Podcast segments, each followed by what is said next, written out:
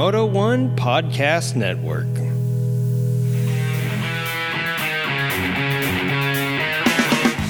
You're listening to Creative Writing, the podcast that's like that missing 10 millimeter, but you kind of wish you never found it. Somehow you did, and like our supporters on Patreon, you too can support the show by going to patreon.com forward slash creative writing.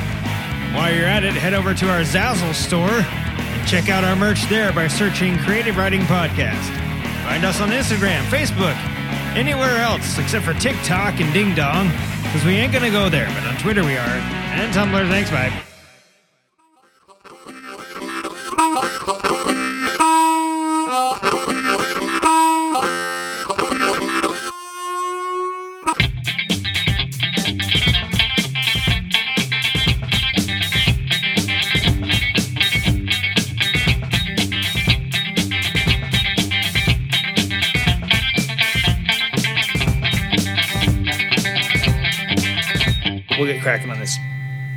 Follow your lead. You certainly will. And the reason is why, because I'm the track coach on today's episode. Welcome, everybody. This is episode two, one, one of the Creative Writing Motorcycle Podcast. I think we should celebrate with the beer pop. Oh my God, this is the first beer I've.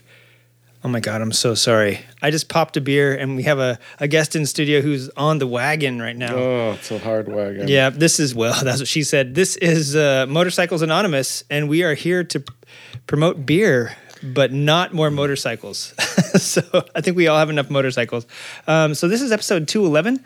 In the house with us tonight is the the sweetest of talkers, um, Brady Walker, and he's here today to promote not only his uh, brand new cologne, but he's also got a track day that's coming up, um, and several other events that you hear us talk about weekly on this show. Uh, We mention them even after they're over. Sometimes I'll I'll swing back and say it's coming up again next year at this time. So keep your eyes peeled for that. So listen, on this week's show, we're going to talk about a couple things.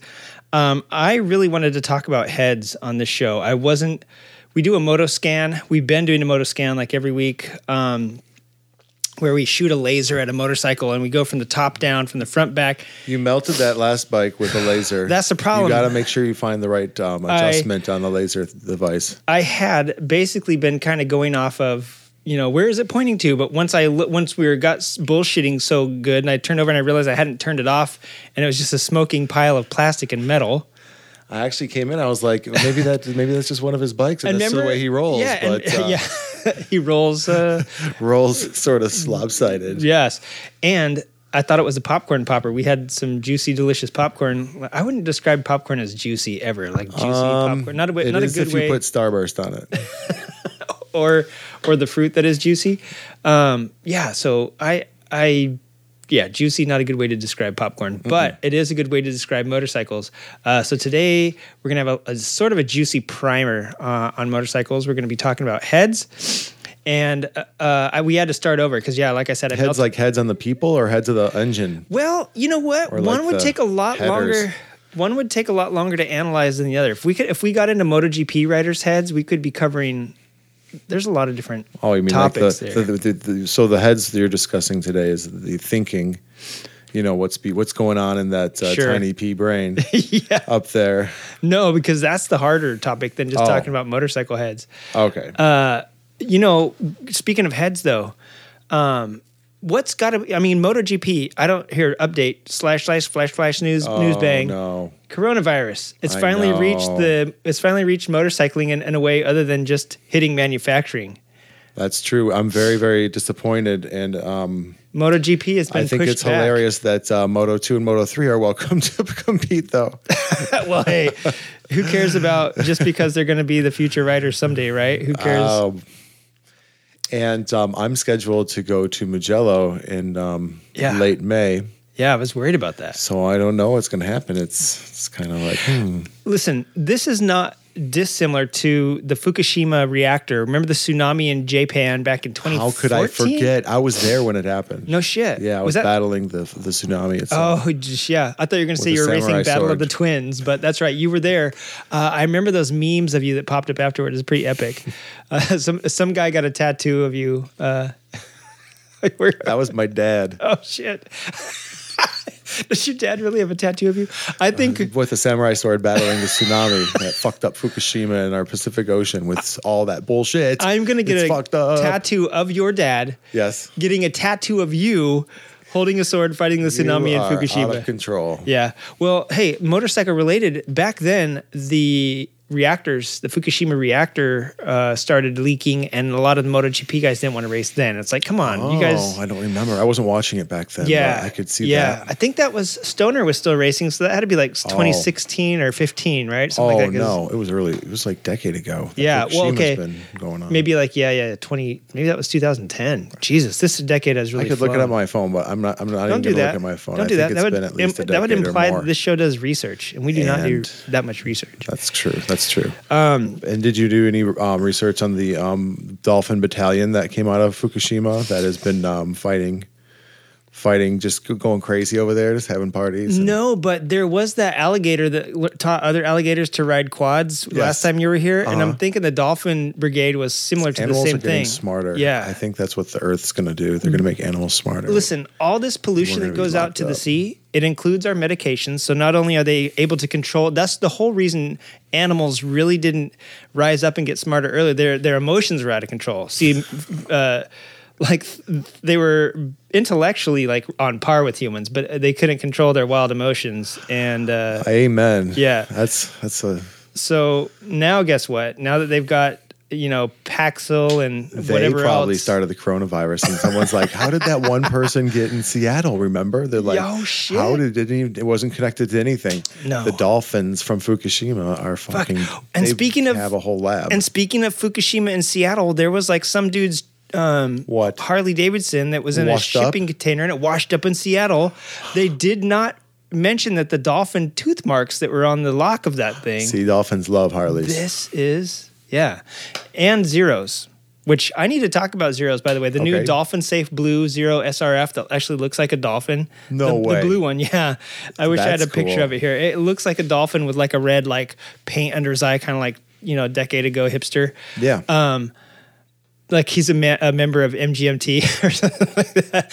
Um, the new SRFS came out, or the new SRS. The new, it's like you know, the SRF was the naked uh, zero. The new fared one came out, and and we haven't said a peep about it.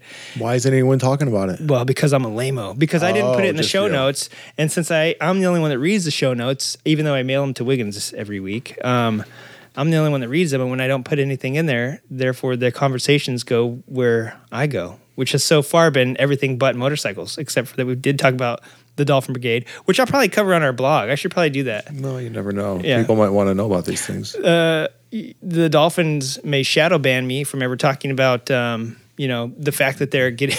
Don't try to swim across the Pacific, whatever you do. Listen, I did once. I made it about 50 meters out from shore, and I was, I- got too tired. I was like ah. begging for dolphins to take me back, yeah. Well, they stay over there mostly. which is why I'm kind of scared to go to Roland Sands Moto Beach Classic and Wheels and Waves mm. over in France. It's close, close Um, by the water. So hey, let's quit BSing about stuff that All right. only we know about. Mm-hmm. I'm not saying it's not real. I'm just saying that it's only us that knows about it. And talk about something that is coming up this tomorrow, by the way. So we've t- we talked about it last week, but tomorrow it's here. The March 7th is the Classic Track Day. Yeah. First one of the year. Yeah. 2020 Streets of Willow. Bring out your motorcycle. It doesn't matter what motorcycle you have. We're looking for cool people Well, that want to ride around. does that mean I'm have a couple invited? bucks in their pocket? It ain't cheap, yeah. but it's a fun-filled day, and all motorcycle you'll you'll have a blast. Yeah. Everyone has a good time. the reason we love it is because there's a no egos. Mm-hmm. Um, B no no yugos to turn Nope. left in front of you or to share the road with you, and C, um, like you said, any bike can go. So I took Spamla out Yep. there, and I think I was se- slowest, second only to that old geezer out there on another Yamaha Did you cafe racer. did you take it to actual track day? Yeah. Okay, was that was that at Streets? Yeah, no, no, no. It was a big track. That's a big track. Oh Yeah. boy, yeah, I could see her just being like, "Dad, Yeah. why are you doing this to Listen, me?" about a quarter of the way down the fir- front straight, we were topped out at 73 miles an hour. That's the great. The streets now. So I don't know how many of your listeners know about the two different tracks, but There's uh, actually three tracks, a, a bunch of other stuff out at Willow Springs Yeah. Raceway. If you count Horse Thief Mile, there's three, right? Horse Thief Mile, that's a national track. It's over a mile. It's just over a mile long, Yeah. and uh, up in the mountains, it's got a lot of uh, hills and stuff. Um, the first track that was built was the uh, Big Willow, and that was, uh, um, I think they first started racing there in like '53. Yeah, yeah. is what it says on the sign. And it's American historical point of interest. And that one's a really, really neat track. You go very, very fast in perfect conditions. It's really, really neat. But you always get um, crosswinds and dust clouds and And also, I don't think people realize every single time I've been there, every single time, uh, it's calm most of the day. But at some point, it could be like early in the afternoon, it could be at night, uh, it could be in the morning. The winds pick up and carry off your your pop up, your barbecue, your I've small seen it. children. Like I saw a, an RV get caught up and landed in the next county. oh, just whole like RV park. Yeah, yeah, yeah, yeah. There was that trailer park right next to the track, and it got scooped up, and now it's three miles down the road. But we do have an announcement. We have openings. Nice. Oh, sweet. Because all of them are gone. Yeah, So we have more uh, there you go. openings for uh, so if you, parks. hey, even if you're going to be passing through and you don't have all your gear, you don't have your motorhome or your race bike, or you're going to be riding by, Yes. come through. Do the little riders meeting around lunchtime. Tape up your lights real quick. I'll bring some painter's tape for Pete's sake because I plan on being there.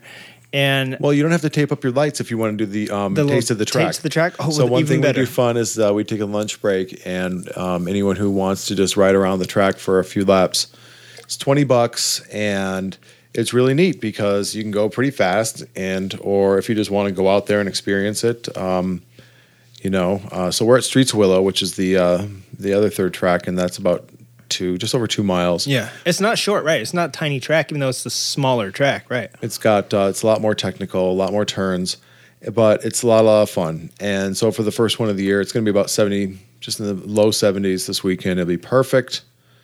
We have gear if you get a hold of me by Thursday morning. Yeah. Uh, everyone gets a photo package so they can be insta famous. We, as we say, Dude. People will be like, "What is that? You and guitar?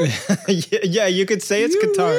went?" Unless your friends follow MotoGP, they'll never know Uh, that guitar got canceled, right? Follow our Instagram. I have a plethora of uh, photos, and my uh, friend Scott Murphy, who owns Race Reels, comes out and takes photos of everyone, and he does a really, really good job on the track and off the track, Yeah. and gets a huge photo package. But anyway, I've got so much of these great photos, and so it's always fun to go dig and pull things out and share it with people. But we've got a lot of photos of some Yeah. really neat bikes and people looking like they're going fast. He has 12 cameras and one guy, and you swear to God, there was an octopus out there taking pictures because he gets so many different angles and different. And yes, he will make you look like you could be doing 15 miles an hour on a straightaway, and he'll make it look like you're leaned over in a curve doing 120. Like he. That's because he just takes the photo and just turns it upside oh, down. Oh, Shit, It's all in the process. It's called Photoshop, and he is good at it. But yeah, he is uh, m- phenomenal uh, photographer. He's very dreamy. He's easy on the eyes, and uh, and that those pho- if you if you are racing, like Brady said, the the packages are easy on the pocketbook. Um, compared to like what you would get with some track days that are like, you know, three hundred bucks, and it's like you know, we're gonna have uh you know uh what's his face colin edwards is gonna be there and blah, blah, blah. 25 bucks Yeah. for a, an emailed photo. You know, you want to print, it'll be like 80 bucks. A whole day, 150 bucks. there you go But Scott was already affordable, and Yeah. um, I wanted to make sure that he wasn't going to um, do other things with his time. And so I sort of built his r- thing into. I built his package into the actual cost of the track day. Nice. So whether you want it or not, you're getting the damn Dang. photos. you can't get out of it And now if you don't want it, then you know what? Too bad. yeah and If you do want it, it's a super deal. yeah what the hell and like i said even if you're just passing through and you're gonna be there around lunchtime pay the 10 bucks to get in and then do the taste of the track real quick and Yeah. you'll be uh, you'll be able to go out on a track where they race scca races they race nasa races it's it like brady said it's a piece of history Mm-hmm. and if you're going for the first time and you're going to be staying out there it's going to be a two day right or is this just a one day This, is, a one day event.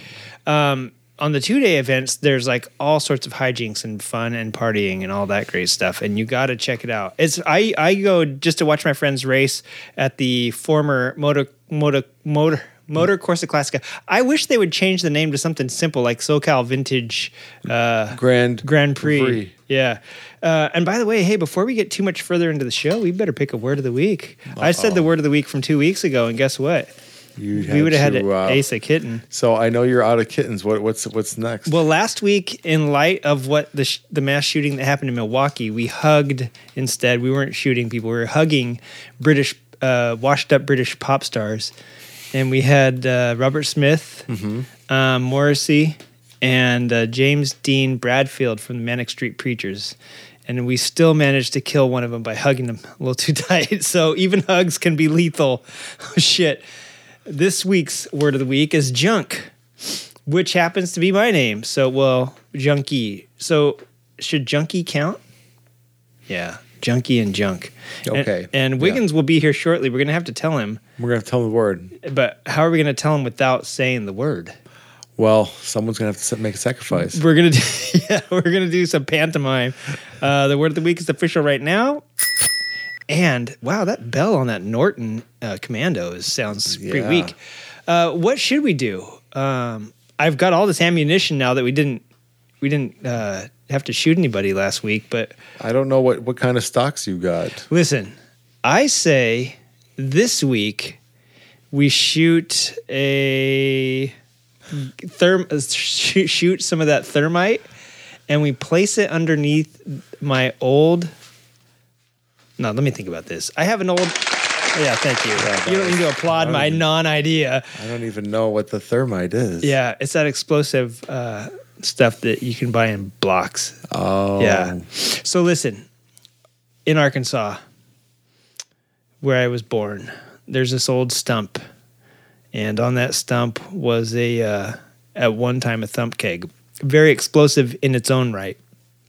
That's what my grandpa used to distill his uh, spirits in, and distribute for maybe some extracurricular money, since uh, it was during the Great Depression and there was no no jobs to be had in the woods. That's that's where I'm at. If I can't uh, find a job here, I'm going off in the woods and Mm-hmm. making booze. Well, listen. Hopefully, uh, the revenuers don't find you. But listen, we that old thump keg has been out of commission for quite a while, but I'm sure there's some vapors in it still. I've got the vapors, and I say we shoot at it. Okay. And luckily, I have 17 of them. Even even though I know there's only one vintage one, there's 17 other ones because I have been keeping up the family business to some degree. So we'll shoot at the thump keg. And see what happens. Yeah, I'm just so sick of shooting cute kittens all the time, Uh, I know. people- especially now that we It don't was have sad. any. more. I cried when I left. I know. I cried because I really wanted to get that appetizer you were talking about. And when you when when you left empty handed and I left empty stomached, I was really broke up about all that. So Oh yeah. so um, hey, let's get into some news uh, from this week. Actually, I'm going to call this flipping through. Oh my god, I almost said my name. See, does it count or not? you didn't say it. You cut yourself. Okay, flipping through the host's phone. I was looking up a whole bunch of stuff this week based on other shows I listened to. Um, and I have to say, some interesting things came up.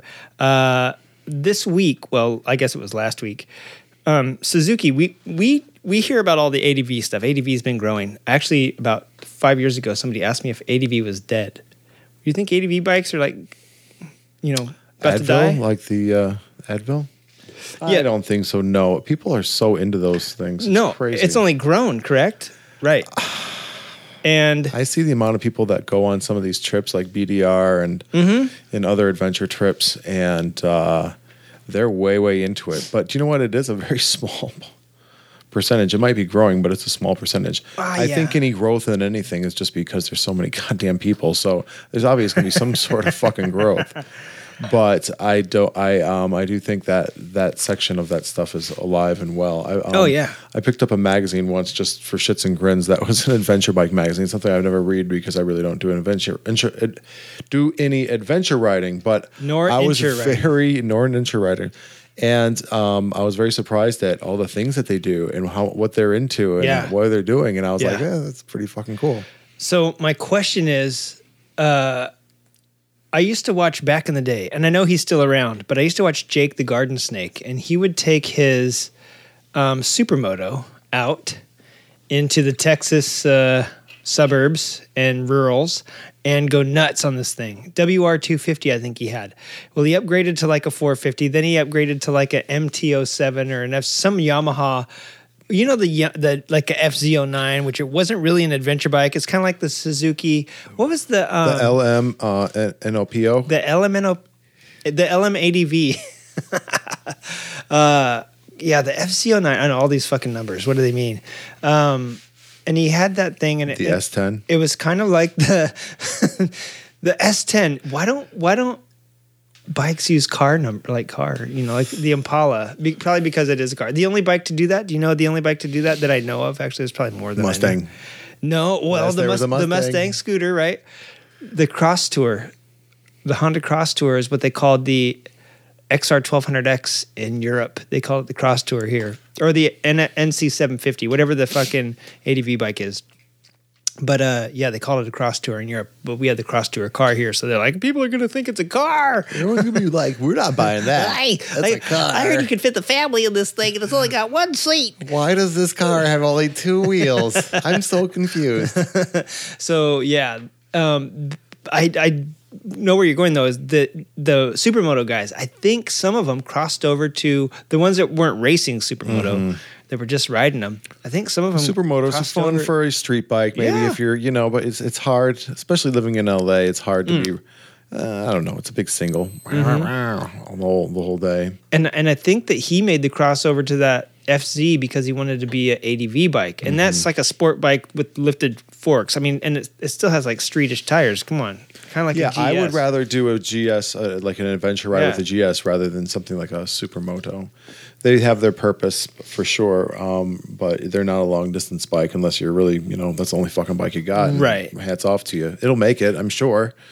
Yeah, I mean, when you think ADV, you think uh, BMW, GS, Yeah. the big monster GS, those uh, big uh, massive road trips. Even though most people that? probably go like What's the Yamaha one called? the uh, well, the Super Tenere they have, but they also have a um, What was it called? The FJ or something? well, they have the Super 10, but you're thinking the FJ. That's the like sport tour bike. Oh, okay. But they have the FJ. But they see they had the FZ07, which is now going to be the Tenere 700. But the the original Tenere was like 1100 cc. V Strom. Who's that? Suzuki. Suzuki. Yeah. Uh-huh. V Strom's one. That's another big one that they all have shit for. And do you know what another bike is actually becoming really into that? Is this fucking Ducati Scrambler. I know. They've got those things They're decked out and they're like- cute little goddamn yeah. bikes and they are hot when they get them all hot rodded with all that gear.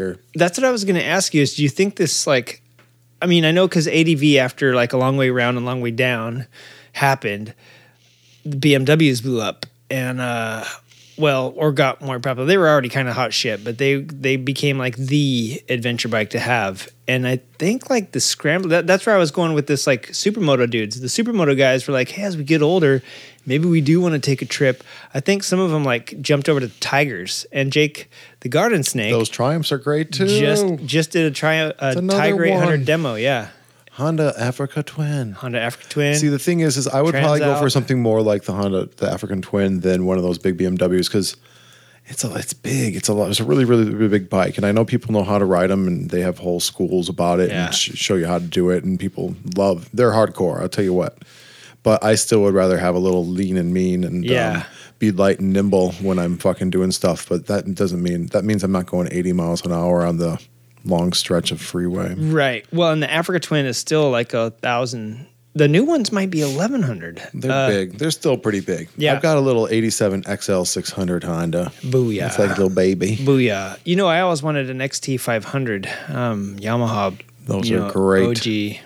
Yeah. I still dream about having a Yamaha fleet. I don't know why I love Yamaha so much. I'm a Yamaha fan myself. I the I- TWs, dude, those would be so fun to blast around on. And then Oh, when you really want to go it on. somewhere, hop on a you know an old XT or the old Yamaha used to have a big, bigger, like 750. Uh, before ADV was like actually a thing, and I forget what they were called, but the the Ducati Scrambler, you're making a good point there. They, uh, I think they're getting people to cross over because they look like a scrambler. They're like the scrambler. I'm thinking these, these scrambler kids that are around now. And those are powerful little bikes, and Yeah. they're, they're they look pretty lightweight compared to something bigger. I think once they want to do something on them, they're like, listen, we kind of need a robust subframe that's going to carry some weight, and you know, we need to do this and that. And they get on like a quote ADV bike that's been built, like a like a uh, super. What's the KTM Super GT? No, what the fuck is that called? The KTM. s It's not the Super Duke, but it's like the Super Duke GT or something. And then. uh I follow. yeah, yeah. So I think that that's growing. Something that we don't see though, in at least in this part of uh, the world, is stuff like this Raider J crossover dual sport. This thing Raider is J? Raider J, and it's made by none other than Suzuki, who made the DR Big, which was an 800 cc V-Strom, basically. Then they came out with the V-Strom, and now they came out with the V-Strom 1050 this year, right? Oh yeah. Or are they I calling it so. the V-Strom 1100? I can't remember. They call it the big boy. yeah. Do you know what's the difference between the V-Strom and the V-Strom 1050? Probably some CCs. no, they both had the same CCs. What? That's the One has a thing. turbo. One has guns on it. One is almost exactly identical to the other except for the Paint. bodywork. Yeah, Oh my it's the bodywork God. and paint. And I was like, so they're oh, calling Oh, it they're calling it the bike 1050 now or whatever the hell they're calling it or the 1100 and it's the exact same CC as the old one was. Why didn't they capitalize on that on the old one? Well, because Suzuki's smart and Suzuki only updates their bikes once every 20 years, so there's not that much R&D that has to go into it and they can pull off a new marketing scheme like this. They also are famous for not releasing certain colors in America. Like the yellow, Y- yeah, yeah, and then or or blues, super bright yellow. a lot yeah. of blues, and then they will uh, they'll wait a couple years and then release them and be like, yeah, this is the new model, and you're like. Whoa! And you're, they're like, psych. I mean, this has been available in other countries for like five years, but now you're getting it. Look, um, similar to the Harley Davidson yellow paint job, that's their new bike. Um, but yeah, to get back to the story, to, to make a long story even longer, this Raider J crossover dual sport that I read about is only available in the Philippine market right now. And that is because it's only, well, it's less than 200 cc's and it is one of those underbone bikes. But for the longest time, those underbone bikes in the Philippines and like, you know, Malaysia, a lot of the Asian countries, um, they were small.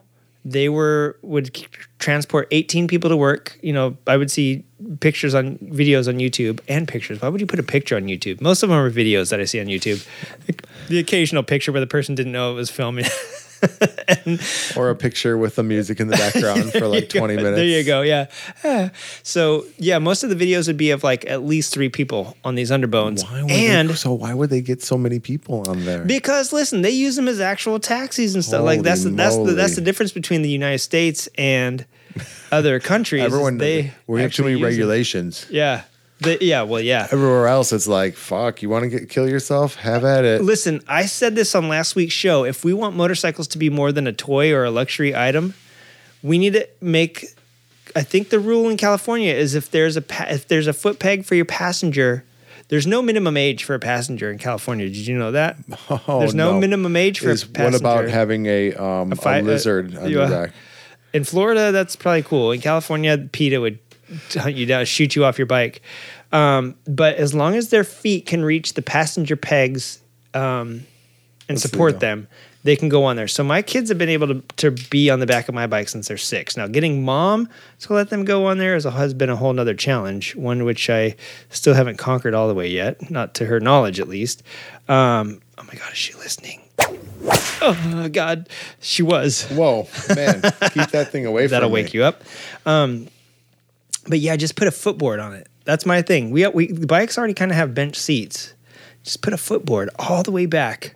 Don't don't don't attach it to the old uh, swing arm because then it'll go up and down, and the back person will get Isn't launched like off. what, isn't that what Harleys already have on them? the swing arm has a They just have these monster. oh yeah full-on footboards, right? Yeah yeah yeah. If they're if someone's like riding close enough to you, they could probably put their feet on them as well. But so in the Philippines, that's the thing. You have like five people on a, a scooter going to work. Um, and or to school. You know, you're dropping half of them off at school, the other one off at her laundry job, and then you go to skin chickens. At why am I saying? I don't know what people do. I'm saying one person's job that I know they do. Um, so anyway, they also race them instead of MotoGP. Of course, there's like the Malaysian Grand Prix, but if you ask the population of Malaysia, uh, except for like the two guys that actually are Malaysian that race GP, what do you race? They race these little underbone things, and they have they rip on them. And, and I've seen turbo ones. I've seen like nitromethane ones. I've seen them take these things, these little two stroke, like 125 cc things. They're doing 100 miles an hour with no fucking helmet and flip flops. That's the fuck. That's that's you know Sounds exciting. Right. So now add to that the adventure thing, and they're actually building us this little adventure underbone, and it's it's purpose built. It is called, like I said, the Raider J, and I got a picture uh, of it for you here. But basically, they're taking an underbone. If you take like the Yamaha R3 You have a picture? I, I got to see what you're. yeah, I'm gonna I'm gonna show you it. So, beginner bikes in America are the Yamaha R3, the KTM 390 Duke, and the Kawasaki Ninja 400. But in other countries, those are huge, especially Yeah. because they are on stuff that's like usually sub 150. So here is a picture of the Raider J, and it's it's almost like a hot moped bicycle with uh, mountain bike tires on it. P- pardon me while we uh, hand this to Brady. Oh God, it's not gonna work. Yeah, it's like So, a, uh, yeah. that's pretty neat. It's got like uh, Suzuki styling. Yeah, and and it's a shoddy it's a shoddy picture from a trade show, but it's it's definitely um you know, you take what we were just talking about, the kind of things that you see people riding a donkey on or strapping 15 water bottles to and you put some Kenda mountain bike tires on it and you call it the ADV bike and that is their thing. And it looks like it looks like it's got dirt bike tires. Dirt bike. It's not. It doesn't have scooter tires, but the rest of it looks like a scooter. But they put a dirt bike front Yeah. end on it, and uh, it looks like it's probably low and slow, dual suspension in the back. Yeah, I mean the ground clearance probably isn't that awesome, but uh, needless to say, yeah, they don't. It doesn't have like ten or twelve inch scooter tires. It's got some pretty substantial. I'll buy one. Yeah, me too. And that's what I love about having you on the show is because I'm all about anything two wheeled. And and if this gets more people into the quote ADV market, uh, I say bring it over here. Um, I've I don't know how many times I think I'm regulated on each show to say that the Honda Grom. Uh, when we talked to the John, what the hell was his name? I think his name was John, the re, the USA sales guy for Honda. Like he's the corporate sales dude Johnny. old Johnny, he was saying that the Grom, and when I asked him in 2018, he said that was the best seller, and it continued in 2019 to be the best seller. For the rest of this year, I can only imagine that it'll be the best seller. You know, they they they sell. I've seen people ride them on the road. I don't know. It makes me nervous. Those tires are way too small. Well, yeah, they are pretty small. They're like. Are they allowed to 12 go on the freeway? No. Listen, not in California, but Other places? in in Arkansas and Oklahoma and let me think what other states. I'm not sure about Louisiana, but um, there's a couple states like where the speed limit is 55. I think Alabama the speed limit 55. Those things could do 55 easy. So and most of the highway the freeways in Arkansas are really highways. So it's like they're highway legal but not freeway legal. So yeah, it depends on what you call your interstates if they're freeways or highways, I guess. But the thing is, is that those things can get dude steady garage right down the street from us. Who, by the way, we should invite them over one of these days. Um, their whole business is making those things do like 300 miles an hour. You know what I'm saying? So yeah. So and putting Honda 300 motors in them, but Damn. but you know this little thing is so fun looking, and I'm all about I'm all about it. Like anything anything that breaks the rules of like what what we're uh, I think I don't know. I'm getting I'm getting more away from the the mainstream motorcycle market. I think that uh kind of seems to be at a standstill for as far as like innovation and and I mean now we're like we're we we've been actually uh, I was just reading this book that I got for Christmas, finally cracking into it in February, March, um, about how like a 30, a, a, YZR, a YZF R1 isn't that much different than like a 30 year old FZ one, FZR1. You know what I'm you saying? bought Like, a book about this and you're reading it? Finally. Who- How, how long is it? Like a couple pages long? Like it's because this is the difference. This is what it's got. It's a Now- brochure. It's a. bro- And it, you know, I You're told finally you breaking it. down. before Did it come in an envelope on the before Christmas the kids, yes, before the kids, we were- before we started recording. I was telling you about how I have kids, and so it does take me a while to get around to stuff. I'll change my socks sometimes. One has a smaller headlight Yeah. in the back left. Yeah. Well, no, I think the point it was making is that motorcycles, for the most part, have have got. I mean, bikes had ABS back in the '80s. Granted, it was like BMWs. Well, no, like- we're talking about inline fours. I think the real big breakthrough were uh, big inline four super bikes. So in the in the mid to late seventies, when that shit started happening, Yeah. that was when I think, quote unquote, you've got a modern bike. Yeah. So, what's the biggest change? We went from carburation to fuel injection. You know, like No, you um you have Japanese manufacturing and all that kind of stuff making the engine so awesome. You've got disc brakes, well, we- had You, that in um, '69 with the CB uh, but not used like the way. Well, that's sixty nine was a CB seven fifty. Yeah. Well, that's a modern bike then. Yeah. But like also you're talking about um, push start, electric start.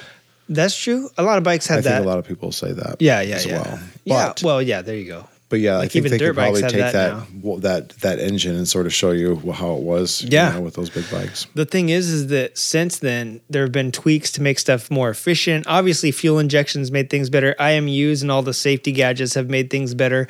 But as far as like Maybe throwing the computers on there, like the big, the, big Uh-huh. the, the, the computers. And maybe you're right. If they're talking 30 years ago, that is the fuel injection and all that. yeah, I mean that was the biggest breakthrough was fuel injection and ABS probably because in those three years, if you look back thirty years before that, uh, bikes were kind of crazy. Well, they were getting crazy. We had way more two strokes. We were like trying to make better two strokes. 30 years before that, we had bikes that were still running flatheads and like the meg- the the point I think they were making is that like when motorcycles first came out, we didn't know. We had V twins, the FN. You ever, you ever heard of FN? I, I mean, I've heard of them. I've FN seen radio? Yeah, yeah, FN. FNAN. FN AN stations. We, um, by the way, we're brought to you by GSXR 600 The Squid, uh, available on 600 FM everywhere you listen. Um, FN. uh, 600 No, FN. I don't know what an say. FN is. Right. I've seen. Except in- when I hit my hand with and I go, you hammer, I'm like, effing, yeah. effing motherfucker. That- that's exactly what I was thinking when I was Effing looking at this. I was like, I say effing all the time, effing this, effing that. you got to try and keep it under control sometimes in the public or around yeah, small right. children. Around small children. I, I always say, oh, farts. F and nuggets. F. Yeah. And they're like, what's that F and F? F your M. I was like, honey, that's a motorcycle builder out of Milwaukee. You're talking SNS and S and F and F. They're both they're really close to each other. Get with it, hon. Um, but FN built motorbikes from 1901 to 1967. No way. Yeah, you ever? Is ever? it E F F E N? no, it was just FN, and it stood for like Frederick Norwich or something like that. I don't know. That's that sounds like the name of an investor billionaire, Frederick Norwich. That's not what it stood for, but um, something like that. You know, it was like Farkelstein and Nargenheim. And they built motorbikes and they built motocross motorbikes up. You know, motocross became huge in 71 in the US, but it was growing in the late 60s in Europe. And that's where they made their their money was like these motocross bikes. And I was like, So they're a European company. probably. I'm like guessing because I couldn't I couldn't think that motocross was huge here. It wasn't until 71. No. So FN was the very first four cylinder, and so therefore had the first four cylinder head, and that's part of the reason I wanted to talk For about heads motocross? for motorcycles. Period. Okay. And the very first four cylinder for motocross. Yeah, they you, they probably did because you know bicycles were Like throw it on there. Yeah. Well, it's gonna have a power to weight ratio that uh, it's gonna be fucked up. Well, their first like I think their first motorcycle was like a thousand CCs and it made like thirty five horsepower. or something. Uh, no, no, it made three horsepower, and Well, it you know, went. even uh, Honda made those little when they were doing. Um, they did so much testing on all those little bikes, especially with the differences Oh and how many God. cylinders and trying to make power. It's all Yes. about making power and the ideal thing. So one time they made an engine that had like 32 fucking pistons or something crazy like that, and the the pistons were like you know the size of a pencil quarter eraser. Yeah, yeah, quarter yeah. sized. Yeah, you know, and then they famously Hmm. had that. What's that little two stroke? It was like one of the only two strokes they made. That six cylinder two stroke, like CB one twenty five or something. That's got like revs to like nineteen thousand RPM. Yeah. has a like six pounds of torque at 19,000 RPM. Right. No, they they Gotta were they were crazy. And uh, yeah, so so motorcycles in general, like we didn't know how engines were going to go. So there was twins, there was big singles, there was the first inline four from FN, um, and just oil. You would fill your oil tank and drive a mile, and just it would just all go straight through. There's no like oil pan. There's no like No recirculating oil. Yeah, and unless you had a boilerplate that would get it hot enough to bring it back to the top, but then hot oil is going through your motor. Um, but yeah, so I mean, we didn't know what motorcycles were going to be like, and up until I would say like the '60s when in, inline fours became a thing, and two strokes kind of didn't see the the '90s coming. I mean, two strokes were out. I mean, they're two strokes are still around, but I mean, we had street bike two strokes. Which that GT 750 that showed up the other weekend was so Yeah, beautiful pretty cool example one, yep. of a um, you know. And do you remember 220? When I think he was a 220 Cretan. volts? No, no, yeah, yeah, yeah. 220 volt. His name was that because his hair was all spiky, and he said his dad looked, told him it looked like he put his hand in the 220. He was a Cretan, I think, a long time ago. He used to ride this RD 350 everywhere, and uh, I would always see him at like the ton up shit and like the um, mods versus rockers when it was going. I don't know if they still have it, but I think they do. You Yeah. gotta be in the know yeah, yeah. know when That- to go. Yeah, that's where I very first met Kerry Kress. Actually, was like at the li- Big Wheel, Little Wheel. They called it because Mods versus Rockers was copyrighted or some shit. So they Yeah. just called it the Big. They got Wheel, yelled at by the Mods Rockers. Okay, so, um, so yeah, I he would ride it up to that thing, and just this little fucking RD three fifty smoking all the way up Angeles Crest was bitching, but we didn't really know up in up We, until so what, what are you trying to say? We didn't know? we didn't know. What the fuck? We still don't know. Why, why are we so dumb? And why are we still dumb? This is this is the point. So since then back since the two strokes back since the uh the when things were like hey is it going to be a v twin is it going to be inline four? Or the Meg- Megola have you ever seen those before? I'm sure you have at the uh-huh. You've eaten megala pork but did you know that that was also the name of a motorcycle?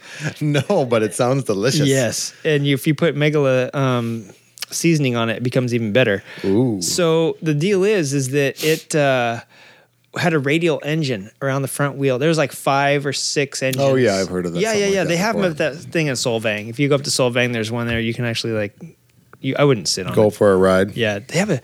They have He's everything original up there. up Yeah, there, yeah. that Solvang Museum is pretty. If you're in if you're in California and you go a couple hours north of uh, L.A., you find yourself in this little weird Dutch town that just pops out of nowhere In the mountains. in the mountains. Santa, Santa Ynez Mountains. Yeah, and they got this motorcycle museum up there that the guy is just like Psycho. he's got a Britten, he's got an original Harley He's got a lot of stuff. XR7. Yeah, he's got a Megola, he's got a Jawa Ice Racer from like 1920 something. They bring some of those down to do the AHRMA races. Oh, shoot. They bring some weird stuff down, Yeah. like that patent. Yeah, he's got a patent. shit like that. But um, I've asked uh, his father to b- bring some bikes for one of the shows. You know, I, I always invite him every year. He's like, "Fuck off." He's too far I'm for not moving. He's- That's a pain in the ass. That's one thing you got to consider. Like anytime, especially people like you rely on, especially for certain shows. They're like, "We're relying on you to bring a bunch of bikes." First of all. The logistics, the time, Yeah. the strapping them down. If you don't have the right equipment, if you don't have the right equipment, you got to pay people to do this shit. well, yeah, and some of those bikes That's are why he's just like, Yeah. yeah, fuck you. some of those bikes, he's got them in an air con- conditioned room, and like that Thor that he's got in there is like a belt drive, and it's literally like a leather belt. So I mean, I could see like you you snap that. What are you gonna do? I just you're going, you're going for a ride. like, hey, I was I tried it and I didn't snap it. I was loading this up to bring it to your quaint little show, and I snapped this priceless belt. What are you What are you gonna do about it? I'll be like this, uh, Brady. Who? you point at the guy next to you. I'll be like, this is the organizer, Brady. I'm out of here. I'm just a, a spectator. look over at your friend John and be like, "Yeah, Brady, what are you gonna do about this?" Um, but yeah, I get it. Like moving those things around. He'll he'll take the Megola sometimes to the Quail because it's the Quail, and people are paying uh, two hundred dollars to get in, and, and if they snap. If you snap your belt there, I'm sure there's some entrepreneur who's willing to give you half of his golf club to, and I don't mean a literal golf club. I mean the club of golf that he owns. Uh, he probably owns five golf courses, so there's the Good money the money's there for them to like say, hey, we'll re- we'll I, I will pay a, a a a goat or not a goat. Why did I say a goat? A goat wizard. I almost said. Boy, I'm thinking about Christmas already. Can you? Get, I want some of what you have. Yeah. hook me up. It's Corona. I- Corona Light. That's why you're getting all fucked up. fuck, I have the Corona light virus. It's just coming on nice and slow. um, yeah, and I haven't drank in like a couple weeks, so yeah, probably. Yeah, Yeah, that, this that uh, Corona Light's heavy this stuff. 3.2, It's like one point, yeah. 1.1 alcohol. Yeah. I'm getting a buzz, bro. Dude, uh, and I look at oh, this is non-alcoholic. Ooh. Corona Light NA. It's like, can I please have the shittiest beer you, Yeah. you have in the store? Please. My friend, we've been waiting for you to take this 12 pack No wonder- of tall Corona no wonder this 12 pack was only six dollars. Yeah, he's like, I will give you this, and I'll give you a, a pint of Mad Dog to go for the road. What? Th- They were to be mixers. This is just like sparkling water, basically. That's colored yellow, um, which is basically my urine. Anyway, yeah, they um, bring those things to all sorts of all sorts of shows. It, has got to be hard. But th- my point being is, what is is your point? Well, all of this? Mm-hmm. going back to the engine thing, is it like the Megolas? They had like five radial engines around the tire. Uh, bikes didn't Isn't used to that have how clutches. a fucking plane engine works, or is that that is is how a plane engine works. And I love looking at that thing because it's got a. How do they get the fuel to that? Through fuel lines? Uh, that, that spin? Do you know any magic fuel lines that spin? Oh, you just well, how the fuck do they do that? Yeah. then? no, they it- must have little slots for it. That's It's- it's- timed, and they squirt the juice yeah, in there right it's pretty time. incredible. Yeah, it feeds through the hub. Actually, it's kind of a, it's an incredible design, but of course it would never work. The rotating mass, there was no brake because if you stop the front wheel, you stall. And uh, I've said this. It was probably like hundred episodes ago, but I said that uh, I, in the original owner's manual, it was re- recommended that you do a figure eight at stop signs. But this is back in the day when we had semaphores or a traffic cop standing in the middle of a dirt road. Granted, most town asphalt was like not- Figure eight. What are you fucking talking about? because you couldn't stop it or else it would stall and then you got to run and push it again because the wheel has to once it's moving it has to stay moving. So the owner's manual said to do a figure eight. Oh well, back in the day there were carriages. I mean the f- model t was invented 1910 right? Or ni- 1900 But- 18, 15, well i think so somewhere around there. Somewhere in between. they did not become popular and, and, and afforded afforded and popular. This beer is more than 3.2 i, I you know. I, just- I put something in there. I just, want, I just wanted to surprise you. Um, why do I feel um, less inhibited and like taking my clothes off? This is weird. that is weird. I was suddenly very sleepy. Um, but yeah, no, I mean they weren't even though they were even though cars were available. I guess what I'm trying to say is they weren't uh, crowding the streets like they are today. There was a lot more pedestrians and a lot more horse and carriages still. So the roads, you actually could do a figure eight on this contraption that was Yeah. replacing a horse, basically. just to slow you down until you find your opening. until the cop goes, "Okay, come on through." You'd be like, "Thanks, officer." Yeah, thanks. Now Now I you can- just give yeah. me a free lane, you dick. Now, listen, in today's world, you would look at that cop, maybe give him the bird and do a wheelie out of there, right? I'd be like, back in those days, you'd give him the bird, you'd hit the throttle. A, it's a front wheel drive, so you're not doing any wheelies. And also, as you're giving him the bird, you would motor away at 1.2 miles an hour. You could literally run faster than this motorcycle. So it wasn't as dramatic. I can't believe that this this bike was ever Yeah. lasted in production. Was the production like what twenty or thirty of them? Who They knows? really yeah, shitty. they they probably didn't make very many of them. Same thing with the V twins and and um, figuring out the boiler. God, what was his name? There was a guy that made Bobby Boiler. Bobby Boiler who actually died. I think his name was Oscar something, and he blew actually. I'm assuming off a couple of his testicles and his innards. His stomach landed on his shoulder. He his bike was a boiler and it was the one of the very first steam powered motorcycles. They were trying to figure out gasoline at the time too, and uh, needless to say, uh, test did not go so well, and the boiler exploded, and there Huh. goes his his testicles. Wow. His testicles flew up into his eyeballs. Oh, that- speaking of exploding testicles, Testicles and eyeballs. Uh, Chris Wiggins in the house. So hey, let's do a quick break, real quick, and come back with the Sweet Talker, Brady Walker.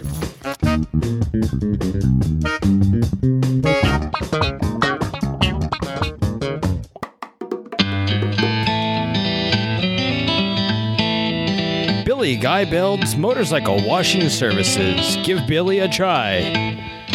Hi, Billy Guy Bell. You give me water and a bucket, I'll wash your motorcycle. It'll be good clean. Billy Guy Build, getting motorcycles cleaned since 25 weeks ago. Billy Guy Build's located in Burt Town. I'm Bill. Get your motorcycle sparkly. Billy washes baggers, cruisers, naked bikes, sport bikes, drag bikes, scooters, monkey bikes, mini bikes, bikes that don't even run. Call Billy now, 555 273 Billy. You call me and uh, book your appointment to wash your motorbike. That's Billy Guy Build's Motorcycle Washing Services, just outside of Luckerville, Bloyton, and Stancran in Blimey Town. Billy Guy Motorcycle Washing Services. Don't forget it, punk. Yeah, bitch.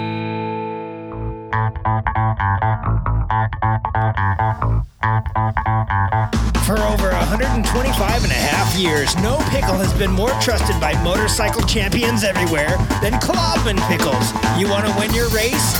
Put a Klobman pickle in your face. Klobman's guaranteed. I'm Mama Clubman, and I recommend Clubman pickles for the win. You heard, Mama. Put a Klobman's in your mouth and a championship trophy on your shelf. Klobman's, the only pickle for motorcyclists.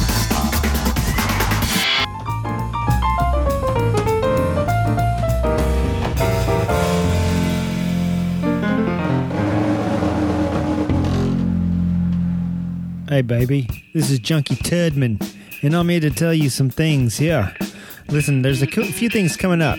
We're, we got some upcoming events uh, this weekend. March 7th, you heard Brady say that there's going to be a classic track day. That's going to be tomorrow uh, at the Streets of Willow.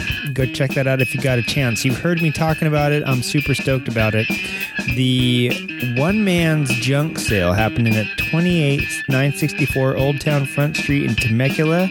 No retail, no dealers, just all junk from dudes and women and garages of uh, all around Temecula and uh, Southern California. They're bringing their stuff there.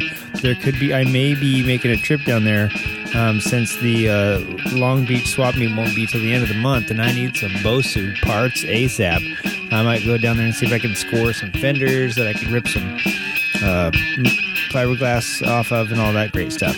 The next uh, thing that's going to be happening is I for, totally forgot about this. The Mint 400 is going to be happening out at in uh, Nevada, and um, I know a lot of people are already out there. If you're not already out there, well then you're too late. But be looking next week for all the posts about that and all the updates about that. Mint 400 is an epic, uh, long time race, desert race out there. It's been happening for years and years, but the Roland Sands uh, heavy bike super hooligan um, class has taken over and is now an official class in the Mint 400. So that ought to be pretty sweet. And I saw that there was a ton of riders entering for that. Um, also, uh, Bike Week's going on right now in Daytona, so be checking the Insta Grizzles for that. Look for the tags all over social media from Facebook, Twitter, um, Instagram, TikTok, and uh, WhatsApp, and everything else. Uh, I hope you're having fun down there in Daytona, and I hope the weather is treating you good. I hope there's no friggin' tornadoes and hurricanes and whatever else is happening on the East Coast that I don't know about right now. Um, the next thing that's happening next weekend, Mama, uh, Mama Tried is happening at the Eagles Ballroom in Milwaukee, Wisconsin. It's also the start of the uh, flat track season. I think it's going to be happening uh, March 13th or 14th. It's going to be March 14th.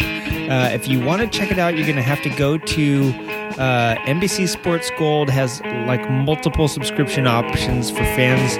What used to be Fans Choice is going to be transitioning to NBC Sports Gold. You can head over there, head to NBCSports.com, check out the Gold uh, track pass you know look just search it up and it'll tell you what to do. Fans choice has basically uh, transitioned over to nbc sports gold and i think it's around 10 4.99 a month or 44.99 a year. If you want to do their uh, nbc sports gold um, streaming track pass. So check that out.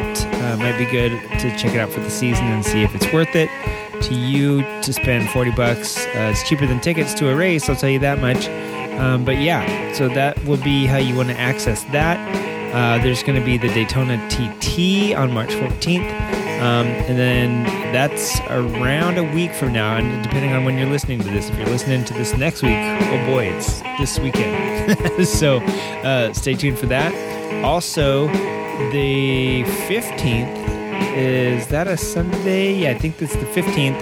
I know this is car related, but it's um, if you're into Volkswagen's Hot VW Drag Days, it's going to be at Irwindale. Uh, you can probably catch Junkie Turdman there since I used to have three Volkswagens at one time. Um, and I used to race them and cruise them and drive them daily. Uh, I may be there checking out the sweet cars. Um, also, March 22nd is going to be racing at, it's going to be one of the Hell on Wheels uh, season openers. I think it's the first might be the first race of the year for them. It's going to be a TT track at Glen Helen on March 22nd.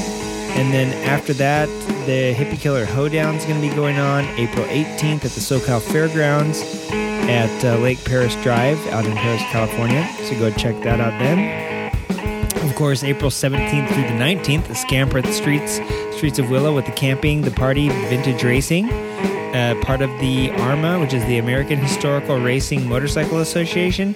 It'll be their SoCal Vintage Grand Prix Round 1. Round 2 will be April 24th through 26th at the Battle of Big Willow at Willow Springs. Um, music, partying, camping, all that great stuff, uh, like we mentioned before. And then May 2nd, the Californian Moto Show at Santa Anita Raceway Park. There's a few more things coming up in May. Don't forget, we're going to tell you when it happens. There's going to be a suffragette ride this year. Uh, 1920 was the uh, first year that women gained the right to vote, and I think they're having a centennial ride this summer. So uh, keep your eyes peeled for that. And anything else that comes down the pipes, we will let you know. If as far as like hooligan racing, uh, just going fun and having a good time. Um, Fast and Left, is this coming up soon? I think so, March 17th uh, Orange County Indian. It looks like they're going to be showing um, the movie Fast and Left. So check that out. Movie night at Indian Motorcycles OC, Saturday, March 14th. Fun night of bench racing in a store full of neat stuff. So that's happening too. So check that out if you can't make it to any of the other events and if you're here in Suku. And aside from that, we will get back to the show, let you get back to work or sleep or whatever the heck you're trying to do. And we'll bring you some more upcoming events as we find them out. And if you have any events that you want to tell us about, uh, you can always email us creativewritingpodcast at gmail.com or just go to our Facebook page, smash that email button, uh, hit the subscribe button, and pulverize the like button. All right, let's get back to the show.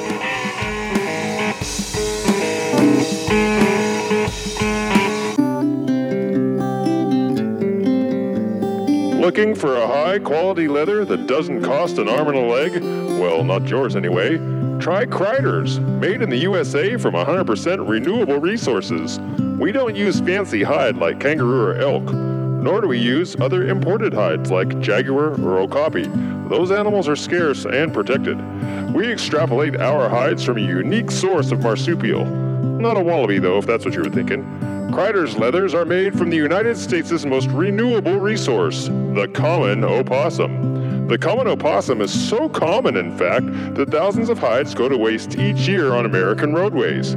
We don't believe in letting these valuable garment farms end up in the city dump, especially with a looming leather shortage on the horizon. Kreider's is dedicated to rider safety, and a low overhead is our number one priority. Visit Kreider's today and we'll fit you up in new skin. Possum skin. Kreider's, the cheapest leather you'll wear. Visit Kreider's now. We're located down by the stream behind the old recycling factory. Kreider's Leathers.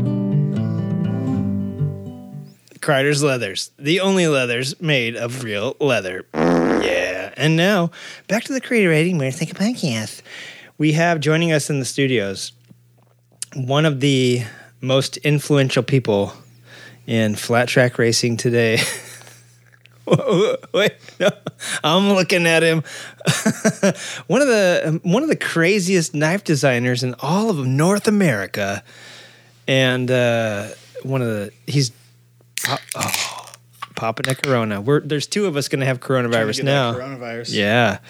Um, by the way, that poll was so funny. That th- I saw a commentary on that headline. It was like, you know, that poll came out where 38% of people said they would never drink Corona or goo, Oh, you know. dude, I here- bet people. I bet it was true because people Well, no, thought chocolate milk came from brown cows. I know it was true, but I, but mostly the the thing was that just 38% of people said they would never drink Corona, and I, I- the, the yeah, writers yeah. of the article kind of embellished it by saying the coronavirus. I mean, thing. it does taste like it has a virus. in It does. And yeah, Brady mentioned that earlier.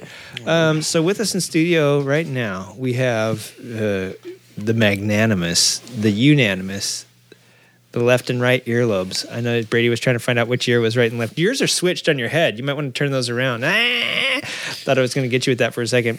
Um, yeah, Chris Wiggins has joined us for the conversation, and you guys are probably pissed that we Hi, weren't. Wiggins. You guys, Hey. are you guys mad that we weren't recording that bit about mountain bikes and shit? That is what it is. I wasn't mad. I was just like, are we recording this or not? Because maybe I can sneak out and take a leak. Yes. I mean, with the organization of the podcast and all this shit show that we talk, we we may as well just put it all in there. You know? Well, let's talk about uh, it is two wheeled related and uh while we're talking i think The think good I, news is we don't have to talk about that again. yeah i was just gonna start damn it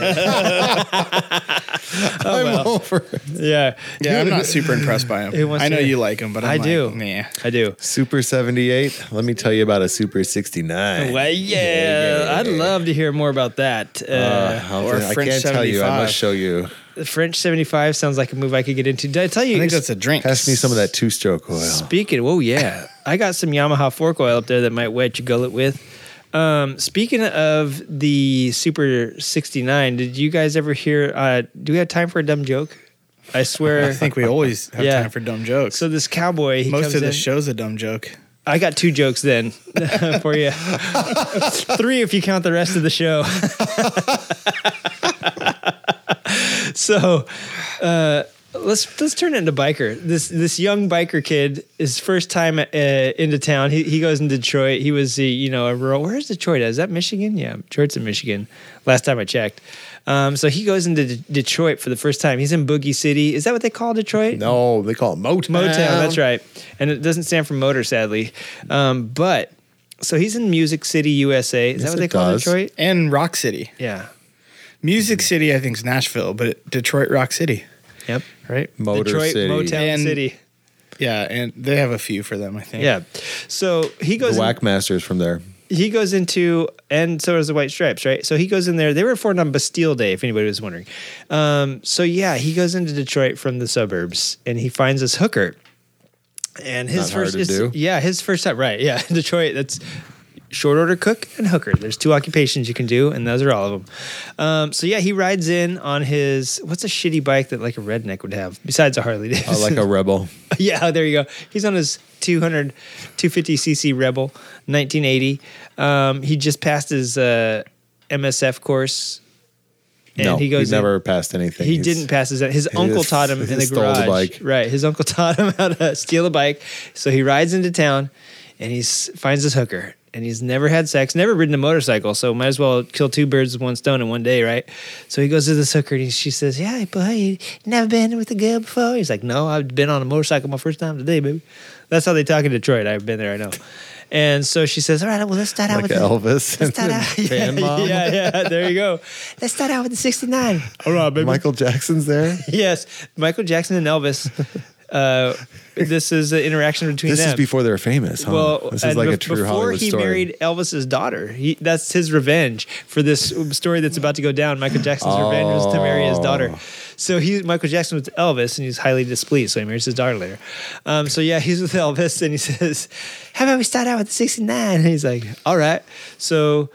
Uh, well, she's like, well, let's do a little anal first. Oh, okay, okay. So she lets him put it in, Uh-huh. and then Where? sh- in her butt, Okay.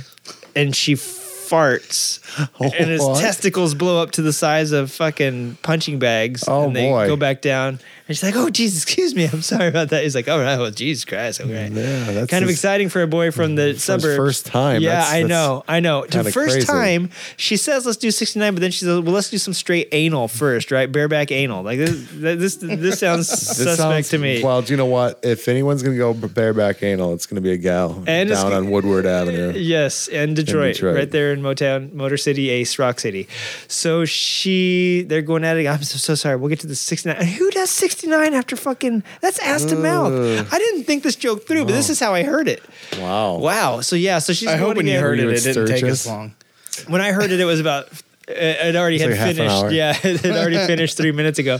So, uh, and it was a cowboy, not a biker. But I think it's funnier for this podcast. So anyway, so they're going at it again, and to make this joke brief, well, we'll ha- say in like thirty more seconds, she passes gas again. Here I'm saying she's In taking the 69 position? No, no, no, no, no, no. In the anal positions. See, Twice after the balloon incident with Listen, his yeah. balls? So she farts again. He's a His dummy. Mm-hmm. balls blow up again, the size of fucking um, Mike Tyson's chest, Mm-hmm. 56 inches across.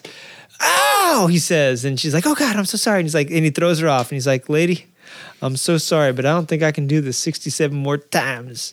Yeah, yeah. Oh. So that was a terrible. That I'm was exhausted. okay. All right, yeah. Wiggins. And that's the show. Wiggins, did you bring any cocaine with you, Wiggins? I need something to distract me. Man, so I had we had I to ride motorcycles. I can't afford that. we had to buy some time. I know. That's true. Uh, yeah. What was I said? I said I had two jokes, but really the other joke is very short. How do you know um, if a motorcyclist is standing on level ground? Drool runs out of both sides of his mouth. All right. All right. To get back on with the show, Wiggins, we're, we're, we're doing a little segment here called "What's on Junkie's phone." Part of this has to do with. Um, Are you are you allowed to say that? oh shit! I mean, I said it's really my not technically the word. But yeah, the, the word of the week is well, I'm not going to actually say the word of the week, but is it close enough to my name to? I think I we're don't gonna have to do something.